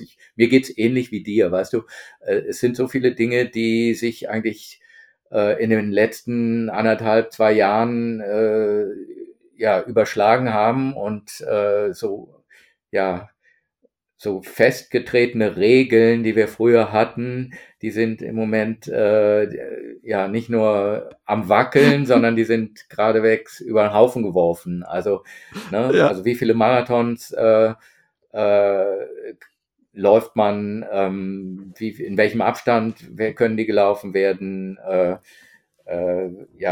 wie aggressiv kann man vielleicht auch einen Marathon angehen, gerade jetzt, wenn du Henrik ansprichst, in dem Wissen von der eigenen Halbmarathon-Bestzeit. Also da gibt's ja auch so, ich habe jetzt nochmal gelesen, Manfred Steffny ist ja so ein Guru der Langstreckenszene mit seinem Spiridon-Magazin. Der große Bruder oder einer der großen Brüder von Herbert. Ja, selbst auch Olympiateilnehmer, über 80 genau. Jetzt mittlerweile, aber der hat ja in Stein gemeißelt diese Regel gehabt, 10 Kilometer Bestleistung mal 4,66 ergibt das, was am Marathonpotenzial da ist. Danach müsste Henrik jetzt dann 27,15 laufen können, ne, wenn man das mal... Wenn man das, kann er nicht. Wenn man das jetzt mal rückwärts rechnet, also das sind so Dinge, die tatsächlich sich verändert haben, und die Frage ist berechtigt, warum haben die sich verändert? Aber klar, der Blick vom Bundestrainer Marathon geht natürlich auch auf die Nachwuchskader, weil das sind die zukünftigen, die vielleicht dann uns weiterhelfen können. Und wir haben ja durchaus, also auch wenn wir sagen, wir haben jetzt so eine fantastische Generation von Marathonläufern, also innerhalb dieser Generation, wie gesagt, gibt es nochmal einige, die auch Pech hatten in diesem Jahr mit ihren Marathons. Ich sag jetzt mal Miri Dathke oder Simon, vielleicht mit dem Wetter in Frankfurt oder auch Krankheiten, Verletzungen zwischendurch. Die gehören auf jeden Fall auch dazu. Und wir haben aber auch natürlich Leute in der Hinterhand. Also ursprünglich war ja auch dein Kollege Nils Vogt mal ein Kandidat, der vielleicht debütieren wollte im Marathon, auch wenn es jetzt. Und der hätte die 10 Kilometer Durchgangszeiten, nämlich, ja, dass man dann hochrechnen kann. Ja, der kann sich solche Zeiten, wie jetzt Henrik und Richard und Samuel gelaufen sind, auch vornehmen. Und bei den Frauen, ja, Miri Dathke habe ich genannt, ist noch sehr jung. Alina Reh war eigentlich auch vorgesehen, jetzt nach und nach auf den Straßenzug aufzuspringen, erstmal ein bisschen aufgehalten worden. Auch Coco, ich sag das jetzt mal, mit ihrer Halbmarathon, Konstanze Klosterhalfen, ja, das war ein Ausrufezeichen. Ja, also auch sie kann früher oder später im Marathon Großes leisten. Und das ist ja eine gute Ausgangsposition für uns in der Disziplin. Aber du hast ja schon zu Recht auch gesagt, auf den anderen Distanzen sieht es momentan nicht so gut aus. Ja, und das beobachtet natürlich auch ein Marathontrainer, weil nicht nur, dass er, sag ich mal, seine Zubringerdisziplinen im Moment ein bisschen schwächeln sieht, sondern man fragt sich natürlich auch insgesamt, woran das liegt. Und das macht auch der ganze Verband. Also es gibt jetzt, es gab ja im vergangenen Jahr in Dortmund die sogenannte Höhenkonferenz, also organisiert von der DLV Akademie. Und dort hat man sich auch beispielsweise ganz genau angeguckt, was die Briten gemacht haben in den letzten Jahren, um solche Erfolge. Immerhin zweimal Ingebrigtsen geschlagen, über 1500 bei Weltmeisterschaften. Yep. Ne? Mit verschiedenen Athleten, ja. Aber auch durch die Bank 800 bis 5000. Unglaublich stark. Eine sehr starke Generation herangebildet. Ne? Und da bin ich ja immer dafür, auch mal über den Tellerrand zu gucken und zu schauen, wie haben die das geschafft. Ja. Und was habt ihr rausgekriegt? Ja, was haben wir? Warum sind die Briten so gut und wir nicht? Bevor wir wieder zurück zum Marathon Straßenlauf gehen. Das kann man tatsächlich relativ gut analysieren. Also hier mein Spezi Martin Block, ja selbst Trainer auch bei TuS Rechtsrheinisch Köln, der hat eine interessante Analyse dazu angefertigt und hat schon natürlich festgestellt, dass die Briten eine ganz andere Wettkampfhärte haben, also eine Wettkampfhäufigkeit über Crossläufe vornehmlich und Parkläufe.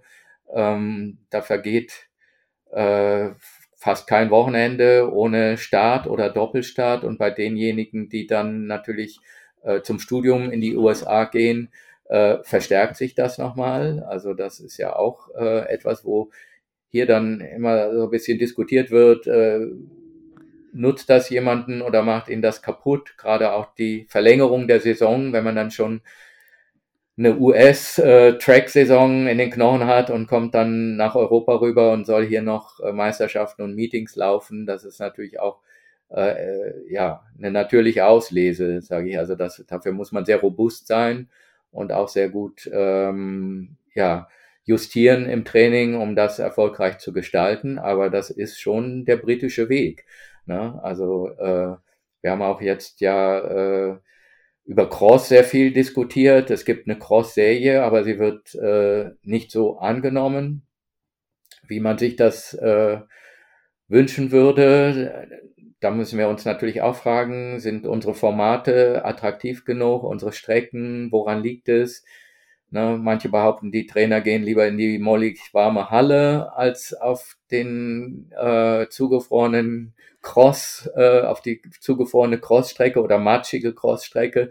Das würde ich jetzt mal bestreiten wollen. Also die Lauftrainer, glaube ich, wissen alle, dass Cross ein wichtiges Element ist, und das wollen wir auch in den nächsten Jahren mehr fördern und auch auf kürzere Distanzen noch runter. Ne? Also gerade jetzt auch im Marathon, wenn man sieht, eine Sifan Hassan oder auch die Tigis Asefa, die in Berlin den Weltrekord gelaufen ist, beide mit 800 Meter Leistung unter 2 Minuten. Ne? Jetzt kannst du mal der Christina Hering sagen, dass sie in 2 Jahren Marathon laufen soll. Ja, sagt ja, dankeschön. Ich hoffe, sie hört nicht zu und erschreckt sich jetzt. Du, der Marathon-Bundestrainer, der hat dich mal in die Sichtung genommen. Hast du das schon gehört? Ja, das ist jetzt vielleicht ein extremes Beispiel, aber generell glaube ich schon, dass viele unserer Athleten zu lange auf ihrer Strecke festkleben, zu spät den Übergang auf die nächst längere Disziplin wählen. Ich kann mich erinnern, in deinem großen Jahr 2006 in Göteborg saß ich mit Arne Gabius zusammen, und ich habe ihm geraten, bevor er jetzt eine Klatsche nach der anderen von dir bekommt, doch auch weiter nach oben sich zu orientieren, und er hat dann partout widersprochen, hat gesagt, nee, bevor er nicht 1500 unter 3,40 gelaufen ist, macht er das nicht. Aber ich glaube, im Nachhinein wäre er gut beraten gewesen, früher das Marathon-Thema für sich zu entdecken. Er hätte noch ein paar mehr Jahre gehabt, wo er, ich meine, er ist ja deutschen Rekord gelaufen, aber er hätte vielleicht noch 3-4 Jahre auf dem Niveau verbringen können oder vielleicht sogar noch schneller laufen können, wenn er sich früher für den Marathon interessiert hätte. Ja, der war sehr, sehr schnell im Marathon aufgetaucht und dann auch sehr schnell wieder verschwunden. Ja, das war ziemlich speziell beim Arne. Ja, aber okay. Warum ist es denn dann aber so, wenn wir, sag ich mal, bei den Mittelstrecken und kürzeren Langdistanzen, wenn wir da nicht so stark sind, weil wir nicht die Wettkampfhärte haben, wie zum Beispiel die Briten, im Marathon aber auf einmal bärenstark sind? Machen unsere Marathonläufer mehr Wettkämpfe? Sind die härter? Oder wie? Eigentlich haben wir doch überall das gleiche System, aus dem wir erstmal aufbauen jetzt. Ja, das ist tatsächlich die Frage, warum sind wir im Marathon so stark? Neulich hat mich jemand gefragt, was hast du denen denn gegeben? Also es ist keine... Neue Schuhe vor allem. Nein, also man kann sagen, es ist keine... Zumindest bei den deutschen Athleten keine Wunderdroge im Umlauf. Es ist auch es sind natürlich immer neue Schuhe, die weiterentwickelt werden. Aber ich glaube, der große Schub durch die Schuhe, der ist ja erfolgt, ja, 2018, 2019. Vor allem forciert von deinem früheren Ausrüster, aber alle anderen haben dann nachgezogen und entsprechend auch sehr viel in die Entwicklung gesteckt. Also wenn man sich jetzt im Moment die schnellsten Deutschen anguckt, dann verteilen die sich ganz gut über mehrere Schuhmarken. Da gibt's jetzt keine Wettbewerbsverzerrung, so wie das manchmal behauptet wird, dass ein Wunderschuh nicht allen zur Verfügung steht. Also das Thema ist es nicht. Ich glaube, es hängt sehr stark, also man muss sagen, es ist ja nicht nur in Deutschland ein Marathon-Boom in den Leistungen, sondern es gibt einen weltweiten Boom. Afrika natürlich vorneweg, aber auch Amerikaner, Franzosen, Japaner sowieso, also es ist im Moment insgesamt ein Niveau, was sich sehr stark unterscheidet noch von den Zeiten von vor 10 Jahren. Ja? Und da war der Schuh sicherlich ein wesentliches Element, aber was den Schuh angeht, glaube ich, ist es auch ja, die Ausnutzung des Potenzials der Schuhe, ne? Das ist also mit jedem Jahr, wo diese Schuhe länger im Gebrauch sind und auch im Wettkampfgebrauch sind, lernen die Athleten besser, die Vorteile des Schuhs auch auszunutzen. Also gerade Hendrik ist für mich so ein Beispiel.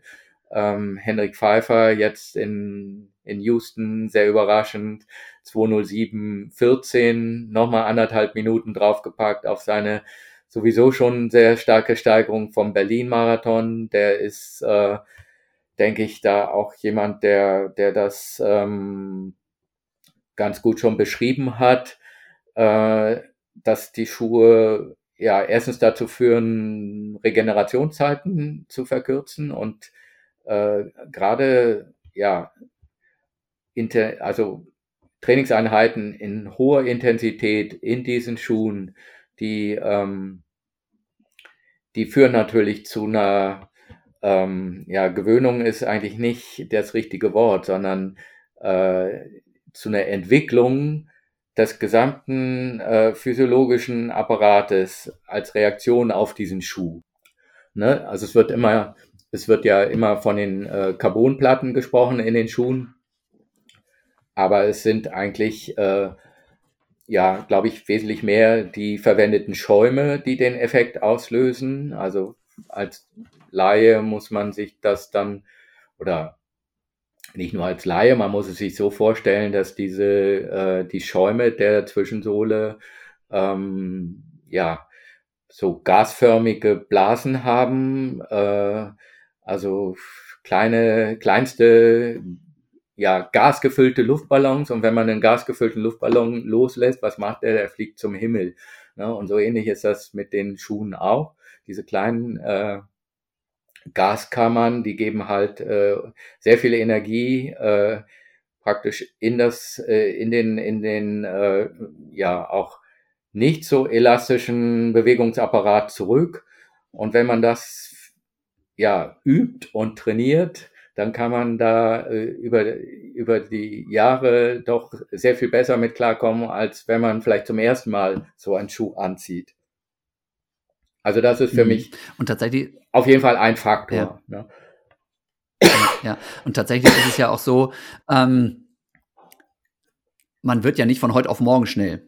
Das heißt, je länger man dieses Material zur Verfügung hat und je länger man damit eben höhere Umfänge und Intensitäten realisieren kann, desto größer ist letzten Endes, das ist ja genau das, was du beschreibst, dann auch dieser Fortschritt, den man macht. Ne? Und genau dieses ganz, ganz viele Wettkämpfe auf einmal innerhalb kürzester Zeit, was vor 10, 15 Jahren absolut undenkbar gewesen wäre, diese Dichte auch an langen Strecken oder auch diese Entwicklung, die ich ja jetzt immer auch mit Staunen da beobachte, diese ganz, ganz schnellen, harten Dauerläufe auch im Training, ne, wenn da also fast in Renngeschwindigkeit irgendwie 30, 35 Kilometer Dauerläufe gemacht werden, irgendwie im Höhentrainingslager, ist ja völlig verrückt.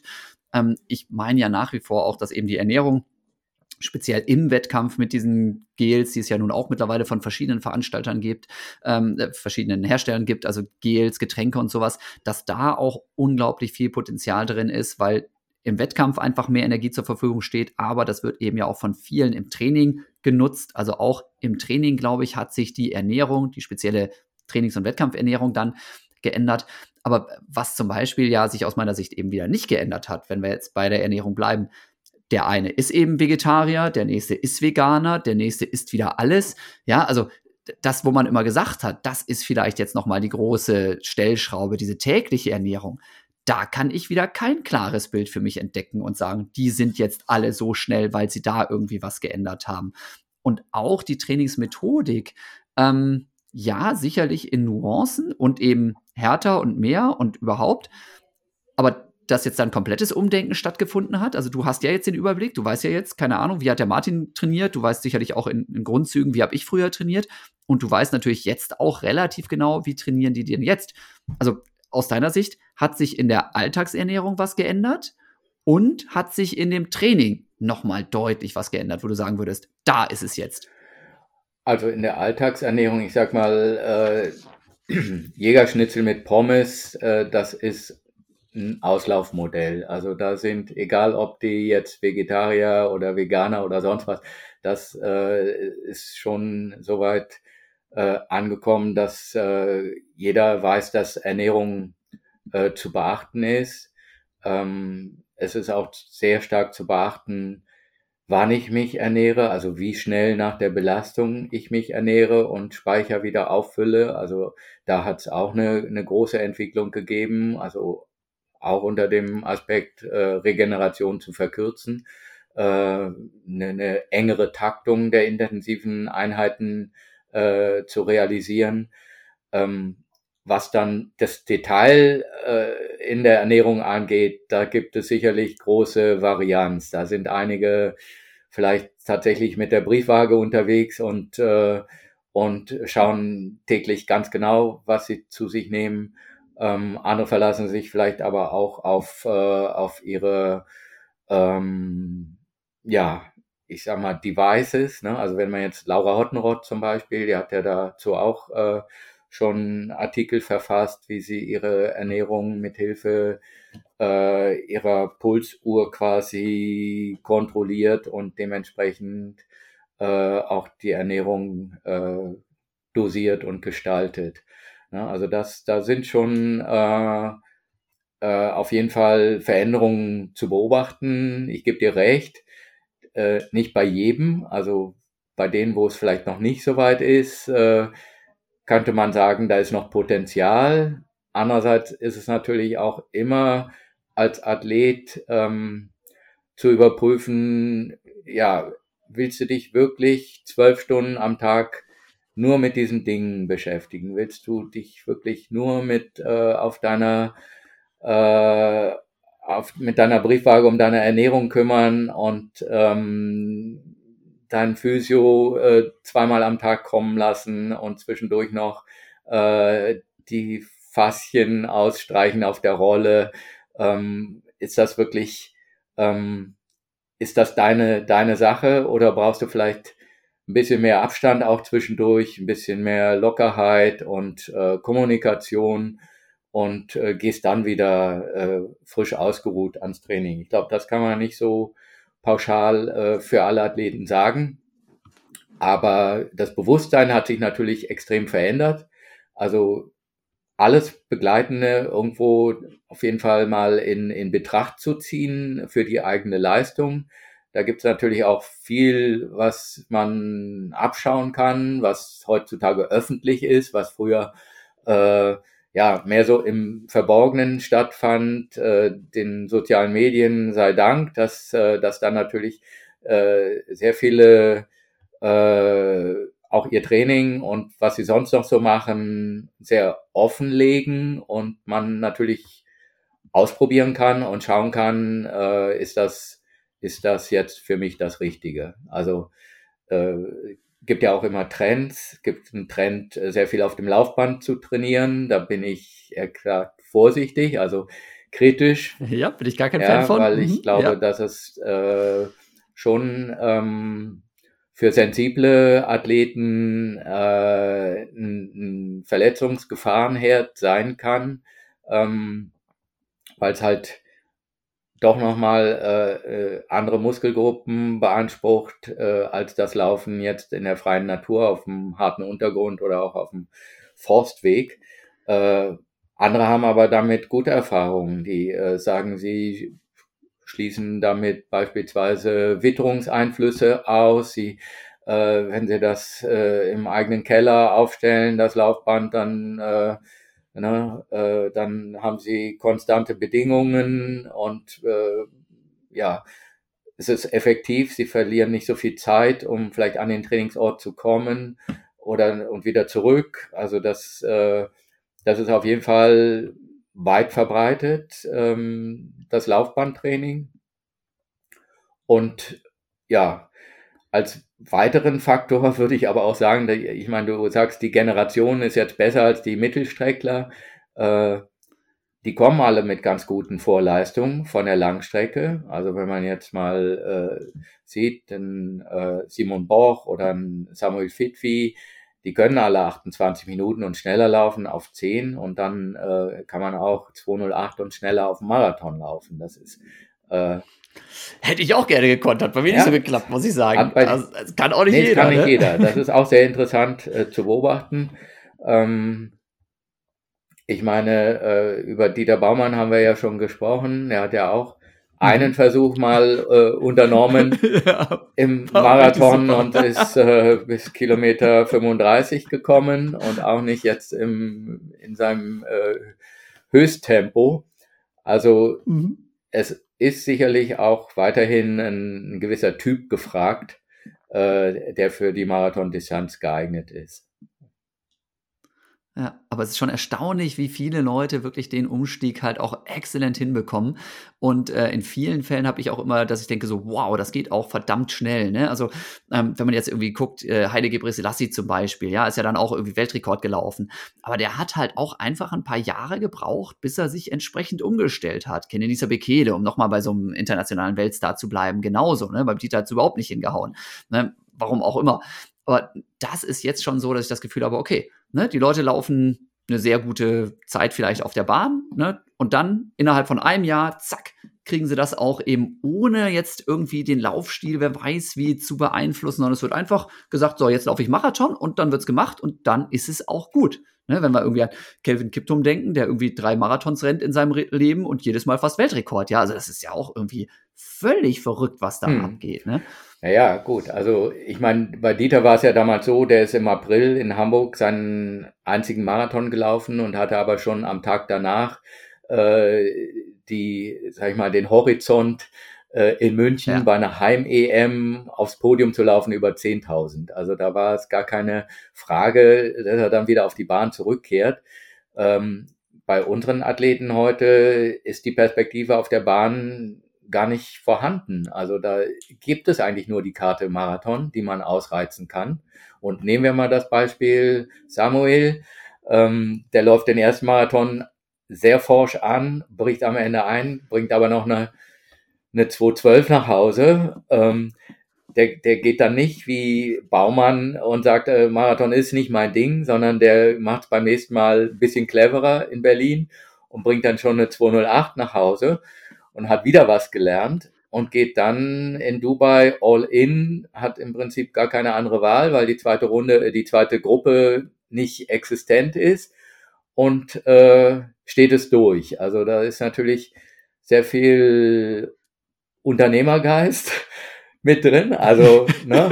Schön gesprochen, einfach zu sagen, ich habe nur diese eine Chance, ich will zu den Olympischen Spielen und jetzt spute ich mich. Ne? Also da wird nicht groß taktiert und das ist natürlich eine Entwicklung, die man jetzt dann gesehen hat, auch bei Richard in Valencia.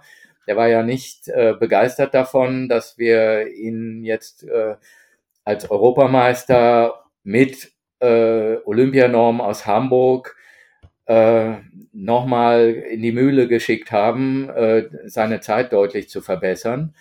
Im Nachhinein bin ich heilfroh, dass wir das gemacht haben. Also erstmal für Richard selbst, weil er hat gesehen jetzt, er kann 2:07 laufen, obwohl er eigentlich nur die letzten 6-7 Kilometer richtig dran gezogen hat. Das eröffnet natürlich nochmal eine andere Perspektive.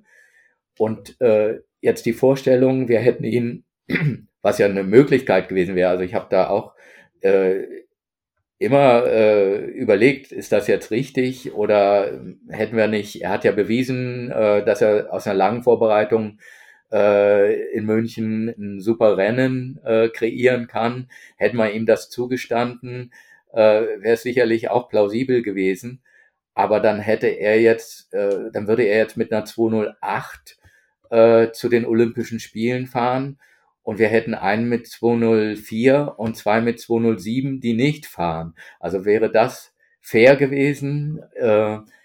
Ich glaube, es war gut, dass das jetzt so gelaufen ist, wie es gelaufen ist und dass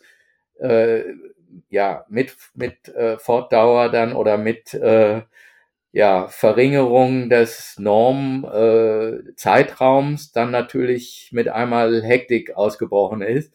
Und jeder hat es nochmal versucht. Also das betraf ja jetzt dann Melat im Prinzip auch, macht ja, was war es jetzt, 5 Wochen nach Valencia, wo sie lange auf 2,14 angelaufen ist. Wo man sich ja auch fragt, ob das hätte sein müssen, hätte, aber okay.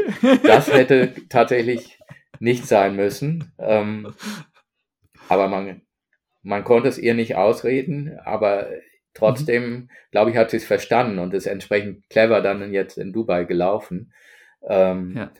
Und Debbie jetzt auch nochmal mit dem Ergebnis von Berlin dann nochmal sich aufzumachen, um diesen Platz zu kämpfen, das fand ich auch schon sehr beachtlich. Ja, und also gerade jetzt Houston und Dubai, die beiden Ergebnisse, die waren schon sehr überraschend. Ja. Allerdings, also echt gigantisch und tatsächlich, wie du es gerade gesagt hast, wir hätten fast die Situation gehabt eben, ne? Also wenn Richard jetzt ja nicht nochmal einen draufgesetzt hätte auch, nehmen wir mal an, Hendrik wäre jetzt nochmal schneller gelaufen als Richard, dann wäre aber wirklich Diskussion gewesen. Ne? Jetzt haben wir 3 Leute und einen Europameister nur als Ersatzmann zu nominieren, das wäre schon heftig gewesen. Ne? Also es ist eine Situation, die wäre, wie gesagt, ja vor 10 Jahren unvorstellbar gewesen. Ne? Ja, also es ist, wie gesagt, bei aller Freude um die starken Leute, die müssen auch alle jetzt die nächsten Monate gut durchkommen, um dann ähnlich gute Ergebnisse dann auch da, wo es drauf ankommt, in Paris zu bringen. Aber es gibt natürlich auch Athleten, für die es ein bisschen tragisch ist. Also wenn ich jetzt Haftom sehe, läuft eine super WM. Also in Hamburg hat er sich natürlich auch mehr oder weniger selbst geschlagen durch seine Taktik. Da hätte er vielleicht schon ein deutliches Zeichen setzen können. Ob es dann gereicht hätte im Endeffekt, weiß man nicht. Aber dass wir jetzt einen WM 15. zu Hause lassen, ist auch brutal. Ne? Also das kann aber auch nur dazu führen, dass diese Leute natürlich alles daran setzen, dass ihnen das nicht nochmal passiert und beim nächsten Mal noch besser performen. Und du hast es ja eben schon erwähnt, wir haben natürlich mit der EM in Rom in diesem Jahr ein Ereignis, wo alle, die jetzt an denen der Olympiazug leider vorbeigerauscht ist, eine gute Möglichkeit haben, auf sich aufmerksam zu machen, ein Highlight zu setzen und vor allen Dingen auch mit dem Team vielleicht sogar eine Medaille zu gewinnen. Ja, aber da ist es ja tatsächlich auch so, also Europameisterschaft, ihr Lieben, also auch dafür muss man sich erstmal qualifizieren, dass eben auch viele, die jetzt eben zu den Olympischen Spielen fahren wollen, dass die auch diese Europameisterschaft nochmal mitnehmen. Wie ist denn überhaupt weil wir immer nur über die Olympischen Spiele reden, wie ist denn überhaupt der Qualifikationsmodus für die EM, für den Halbmarathon? Der ist noch nicht veröffentlicht, aber es gibt eine internationale Norm, 61,40. Die haben Amanal und Richard. Und es gibt dann eine softere Teamnorm. Die Vorgaben sagen, wenn 2 Leute die internationale Norm haben, dann kann ein Team gestellt werden und das wollen wir natürlich auch ausschöpfen. Ja, das heißt, es gibt jetzt, wenn tatsächlich, also Stand heute sind alle 6, die im Moment für Paris, also für den Marathon vorgesehen sind, auch interessiert daran, vorher den Halbmarathon in Rom zu laufen. Das heißt, 3 Plätze sind dann vakant, aber auch die Paris-Kandidaten müssen sich qualifizieren. Also sie sind nicht automatisch gesetzt. Bei dem einen oder anderen ist das schon passiert, bei den anderen muss es noch passieren. Das heißt, wir werden jetzt im Frühjahr sehr viele Halbmarathon-Ergebnisse beobachten können, egal ob jetzt in Lissabon, Sevilla, Warschau, Berlin, also der Halbmarathon hat Konjunktur, würde ich jetzt mal sagen. Ja. Ja, auf jeden Fall. Und das heißt aber auch, dass tatsächlich eben auch eine exzellente Marathonzeit noch lange nicht heißt, dass man eben im Halbmarathon direkt mit dabei ist. Ne? Nein, das heißt es nicht. Naja, da vertut man sich ja normalerweise vielleicht auch so ein bisschen, ne? Wenn man als Freizeitläufer unterwegs ist und denkt, ja klar, wenn ich schnell einen Marathon rennen kann und habe vielleicht irgendwie vor 5 Jahren auch eine super schnelle 10-Kilometer-Zeit hingelegt, dann ist doch logisch, ich kann auch einen Halbmarathon rennen, ist es theoretisch auch natürlich sehr wahrscheinlich. Aber eben, um auch da die Fairness zu behalten, muss man es eben dann auch jetzt nochmal auf die Straße bringen. Gut, aber es ist dann ja tatsächlich nochmal ein erweiterter Kreis. Also wie gesagt, alle Marathonläufer sind in der Lage, auch ein gutes Halbmarathonergebnis hinzubringen. Und dazu kommen aber noch ein paar Leute von unten, die das auch versuchen werden. Also das wird noch spannend werden, wer uns dann bei der EM vertritt. Aber um jetzt vielleicht auch nochmal den Bogen zu spannen zu den vielen Leuten, die uns zuhören, bin ich jetzt mal sowieso ein ganz großer Fan vom Halbmarathon. Also gerade jetzt für Nicht-Profis, die aus anderen Motiven den Laufsport betreiben, da sehe ich eigentlich den Halbmarathon in den meisten Fällen als lohnenderes Ziel, mit den besseren Effekten auch auf das, was man sich vielleicht davon verspricht, gesundheitliche Effekte oder auch Wettkampferlebnisse bei schönen Events. Also das, da würde ich jetzt einfach mal hier auch eine Lanze brechen für den Halbmarathon. Das ist also keine Stiefmutterdisziplin, sondern das ist eine eigenständige Disziplin, die eine große Berechtigung hat. Ja, kann ich nur unterschreiben. Ich habe gestern hier noch beim Spazierengehen mit dem Schlitten hier Mika hinten drauf, eine Nachbarin getroffen, die auch mit ihrer Tochter da am Joggen war und die dann auch dachte, Halbmarathon, davon träume ich ja auch mal so ein bisschen. Da habe ich gesagt, ja klar, ein Halbmarathon, wenn du es wirklich willst, den schaffst du halt auch, würde ich behaupten, zu 95% der Fälle, ne? Weil das eben mit einem normalen Familienalltag auch noch relativ gut kombinierbar ist. Und gerade für dieses eben, ich will fit bleiben, ich möchte fit werden, ist das einfach völlig ausreichend, ne? Also dieser beknackte Ego-Trip da mit Marathon, der muss es wirklich nicht sein. Ja, ich finde das schon cool und vielleicht hat man irgendwie mal einen gemacht und natürlich reden wir ständig, ne, als Leistungssportler über den Marathon und auch als Freizeitsportler viel zu oft, finde ich, aber eigentlich vernünftiger und eben auch so von dem, was man investiert und zurückkriegt, das Verhältnis passt in vielen viel, viel besser, wenn man einen Halbmarathon läuft. Also bin ich komplett bei dir.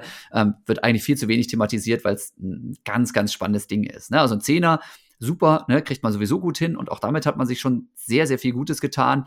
Und wenn man dann sagt, jetzt habe ich vielleicht einen Zehner mal geschafft, muss ich jetzt oder will ich jetzt trainieren, um schneller zu werden oder will ich vielleicht trainieren, um nochmal eine andere Strecke zu schaffen, dann muss es beim besten Willen nicht direkt der Marathon sein, sondern Halbmarathon, sich mal als Ziel zu stecken. Vielleicht jetzt auch hier so Januar, Februar, Ziele für dieses Jahr. Halbmarathon ist ein sehr, sehr gutes Ziel, also kann ich auch unbedingt empfehlen. Ja, vielleicht sollten wir uns einfach mal Gedanken machen, das Wörtchen halb aus der Distanz zu streichen. Vielleicht bräuchte man einen eigenständigen Begriff, dann wird es vielleicht noch attraktiver, aber du hast vollkommen recht, also dass man ist ein bisschen weiter entfernt von schweren Verletzungen, wenn man einen Halbmarathon nur läuft oder jetzt sage ich auch schon nur läuft. Also man sollte Halbmarathon laufen, das ist die Aussage und damit vielleicht es dann auch gut sein lassen. Ja, denke ich auch. Also in vielen Fällen reicht das völlig und ist eben Marathon wird dann in vielen Fällen schon wieder zu so einer Obsession. Wir sagen ja immer, das hilft uns dann irgendwie auch den Kopf frei zu bekommen und das hilft uns irgendwie abzuschalten und bla bla bla. Und im Marathon habe ich es eben schon sehr, sehr oft erlebt, halt auch, was ja eigentlich nicht unbedingt passieren sollte, dass das halt zu einem zusätzlichen Stress kommt, ne? Weil man dann eben unbedingt jetzt diesen langen Lauf noch machen muss und weil man unbedingt nochmal da und darauf achten muss und dieses und jenes. Und ein Halbmarathon ist eben eher wirklich der Bonus, der diese ganzen Gesundheitsversprechen mental und körperlich, glaube ich, erfüllt. Marathon wird in vielen Fällen einfach schon zum extra Stress irgendwie. Aber ich wollte trotzdem nochmal, Europameisterschaft, Halbmarathon liegt an, geiles Ding, Olympische Spiele liegen an, Nominierung steht jetzt vor der Tür. Bei der Europameisterschaft, wie viele Leute darfst du da nominieren jetzt? Männer und Frauen jeweils? Für die Teamwertung 6, jeweils. Ja, also das ist nämlich auch nochmal eine feine Sache. Ja, das ist also ein großer Kreis. Die 3 Schnellsten kommen dann in die Wertung. Ne? Da wurde auch schon gefragt, muss man denn die 3, die in die Wertung kommen, schon vorher bestimmen? Nein, von den 6, auch wenn davon vielleicht nur 2 die A-Norm haben, alle 6 haben die Chance dann auch verantwortlich zu sein für den Teamerfolg. Ne? Und das ist schon mehr als ein Ersatzziel, denke ich mal, in diesem Jahr. Ja. Absolut. Und das ist auch ganz, ganz spannend, weil man denkt dann ja immer bei so langen Strecken und sowas, naja, das ist dann nicht ganz so entscheidend, wie man da sich reinhängt. Aber das hat es wirklich in der Vergangenheit schon ganz oft gegeben, dass gerade bei diesen Mannschaften dann auch nachher nur wenige Sekunden zwischen den Medaillenrängen liegen oder den eben gerade nicht mehr Medaillenrängen. Also gerade dieser Team Spirit bei den vermeintlichen Einzelkämpfern, bei den Läufern, der kann auch nochmal ganz neue Kräfte freisetzen und hat auch schon zu ganz, ganz spannenden Ergebnissen geführt. Wir haben es ja gerade jetzt eben in München bei der Europameisterschaft gesehen, da mit unseren Marathon-Mannschaftswertungen da. Das ist schon richtig, richtig genial auch nochmal. Also spannendes Thema. Auch das, liebe Leute, habt das auf dem Zettel bitte, ja, als Lauffans auch. Europameisterschaft in Rom, Riesending. Entwicklung bei den Frauen und bei den Männern. Bei den Männern hatten wir jetzt einige deutsche Rekorde in den letzten Jahren, ne? Also über diverse Strecken, aber eben halt auch wieder im Marathon, Halbmarathon. Wie lange dauert es denn noch, bis der Rekord von Irina Mikitenko geknackt wird bei den Mädels? Ja, das ist sicherlich jetzt eine Frage der Zeit. Also wir haben ja eben über Melat gesprochen, die in Valencia leider einfach überpaced hat. Also das wäre vielleicht schon an dem Tag möglich gewesen, in die Nähe des Rekordes zu laufen.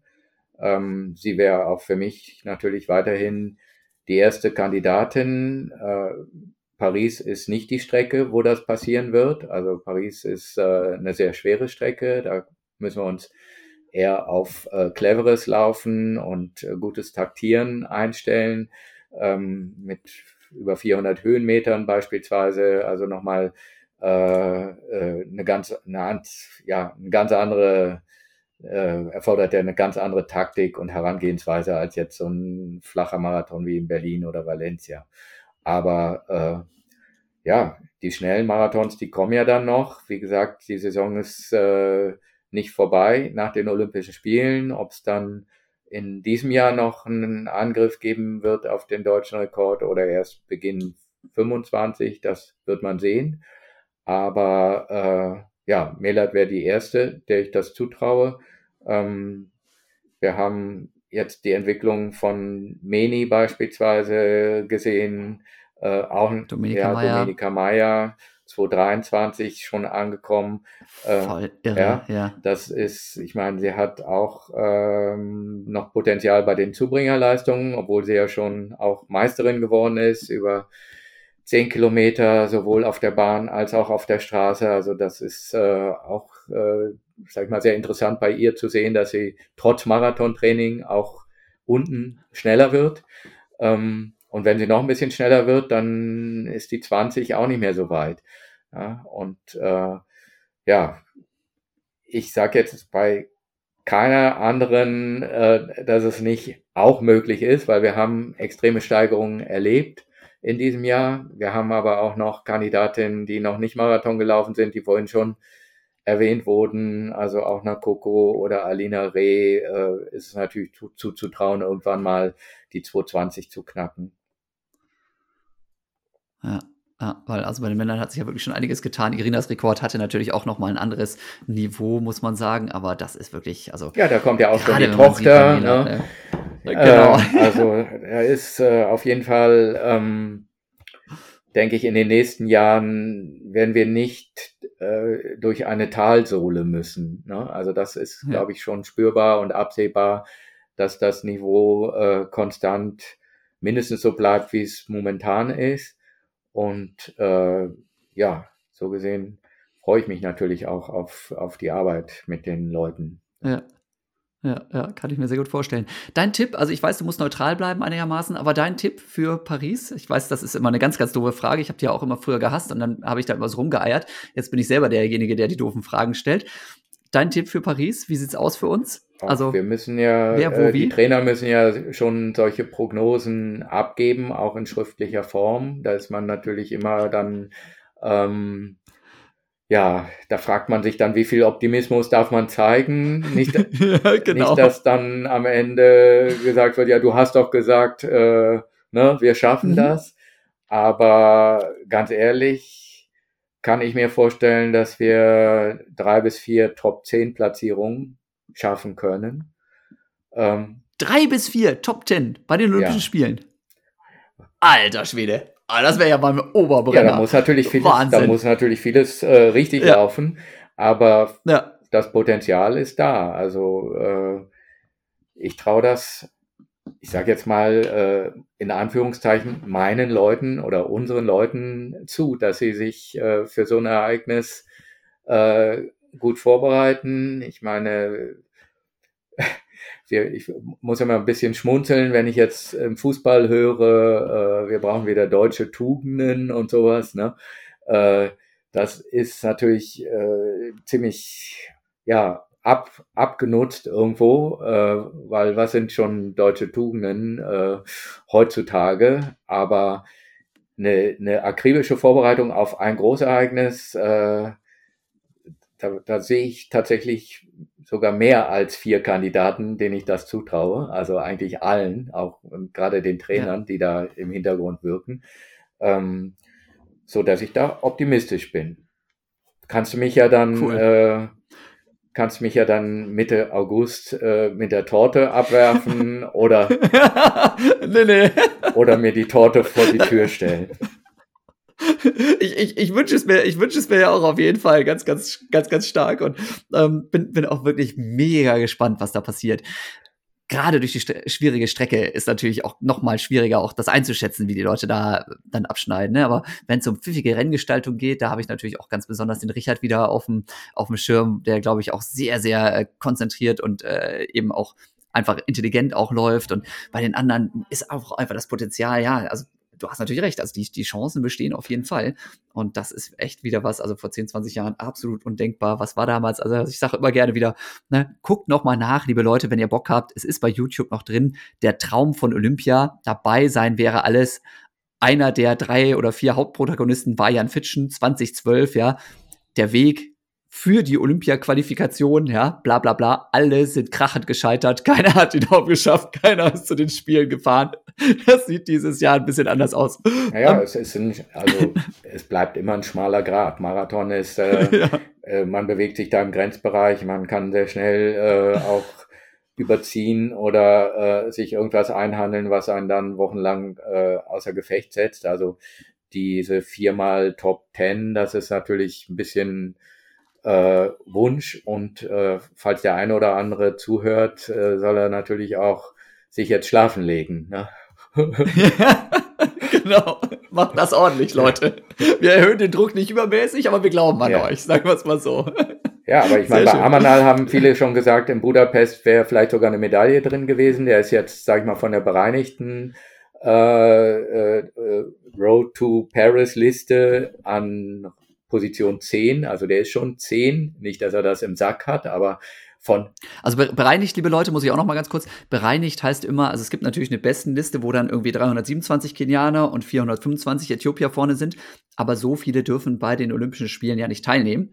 Das heißt, es werden dann eben wirklich nur 3 pro Nation dann da in diese bereinigte Liste aufgenommen. Genau. Und die sagt natürlich dann viel mehr aus, ob man jetzt Chancen hat, vorne mitzurennen, als die eigentliche Weltbestenliste. Genau. Also so, wer sich dafür interessiert, auf der Seite vom Weltverband, also World Athletics, da gibt es diese unter Statistik, diese Road to Paris, da kann man sehr schön mitspielen, auch filtern, Nationen filtern oder auch Kontinente filtern und sieht da sehr genau, wo unsere Athleten momentan platziert sind und daraus kann man natürlich dann auch hochrechnen, was an einem guten Tag möglich ist. Ne? Also gerade in Budapest, muss ich nochmal sagen, hatten wir ja mit Johannes Motschmann auch noch jemanden am Start, der sich auch erheblich verbessert hat, platzierungsmäßig von den Vorleistungen her. Alle haben sich dort erheblich verbessert, also auch Haftom und Melat. Und wenn das in ähnlicher Form in Paris auch gelingt, dann sind wir schon in dem Top-10-Bereich und das ist vielleicht dann auch eine Chance. Also wie gesagt, ich glaube nicht, dass irgendeine andere leichtathletische Disziplin also es werden nicht viele Disziplinen, sagen wir mal so, die tatsächlich 6 Leute an den Start bringen bei Olympia.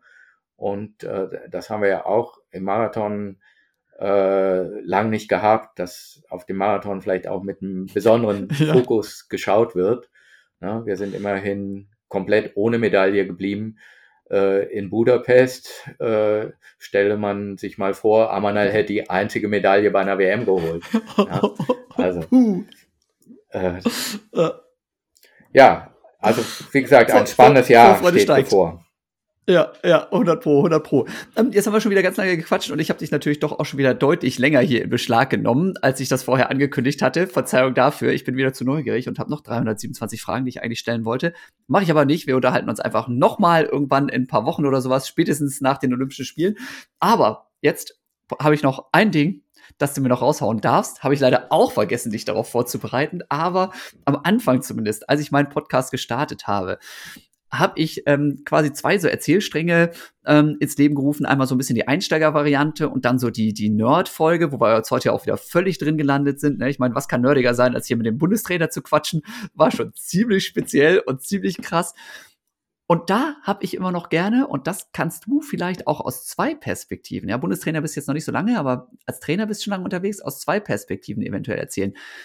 Untertitel dieses Podcast ist immer noch so ein bisschen, ja, Laufen ist einfach, also nicht leicht, ne, weil ist anstrengend, gerade Marathon sau anstrengend, ne, aber es ist einfach im Sinne von, man braucht nicht viel.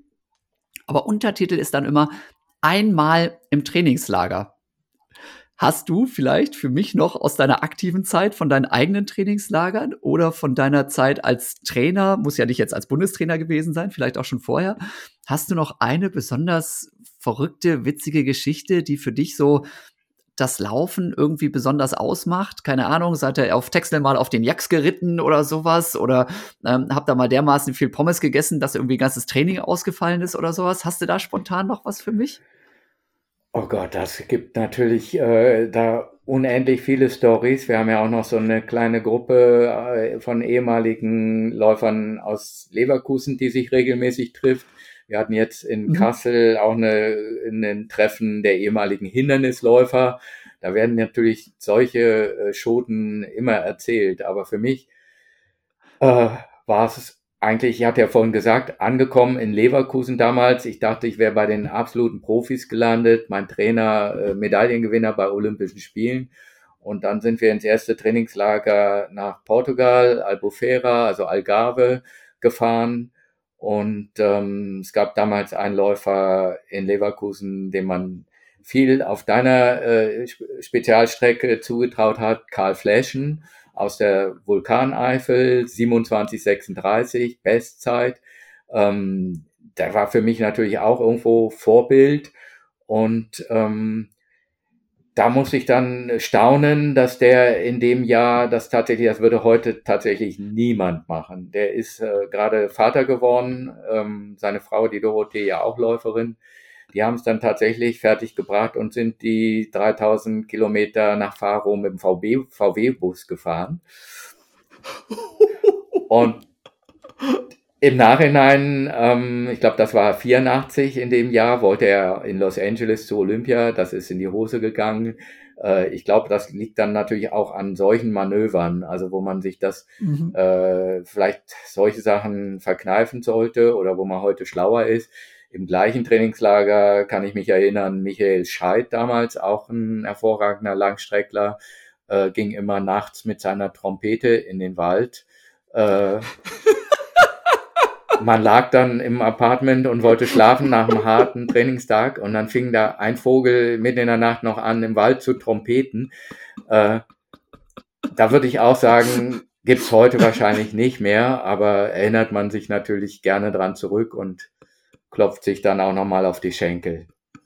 Also nicht mit dem VW-Bus die 3000 Kilometer, da würde ich mich auch nicht drüber lustig machen. Das war einfach nur, ich weiß nicht, Naivität vielleicht. Aber Trompete spielen nachts, das hat doch was. Ja, das hat so einiges. Großartig. Wunderbar. Dann, liebe Zuhörerinnen und Zuhörer, ne, schön, dass ihr dabei wart, hat mich sehr gefreut. Ich hoffe, ihr konntet auch mal so einen kleinen Anblick eben auch in die Welt des Hochleistungssports und eben auch vielleicht in diese Fördersysteme, die wir da haben, nochmal gewinnen. Hoffe, dass das ein oder andere Neue für euch mit dabei war. Ne? Und wenn das so war, ja, und wenn ihr heute auch ein bisschen Spaß hattet und vielleicht auch über den Trompetespieler im Wald jetzt noch lacht, dann empfehlt uns gerne weiter, schickt irgendwie allen euren Freunden eine WhatsApp und sagt, die Folge müsst ihr unbedingt hören. Ja, und wie auch immer, was ihr da für Kanäle habt zum Weiterempfehlen, nutzt die sehr gründlich, ja. Und wünschen wir euch natürlich eine gute Vorbereitung. Am besten auf einen Halbmarathon oder auf einen Zehner, ne? Nicht unbedingt auf einen Marathon, haben wir auch geklärt hier. Ja, und dir, lieber Matthias, vielen, vielen lieben Dank, dass du dir so viel Zeit genommen hast hier. Ne? Vielleicht noch abschließend die Frage, im Moment so ein Job als Bundestrainer macht schon auch Spaß, oder? Bei dem, wie es gerade läuft. Gerade an solchen Tagen, wenn ich mit dir hier so übers Eingemachte quatschen kann, macht das auch Spaß.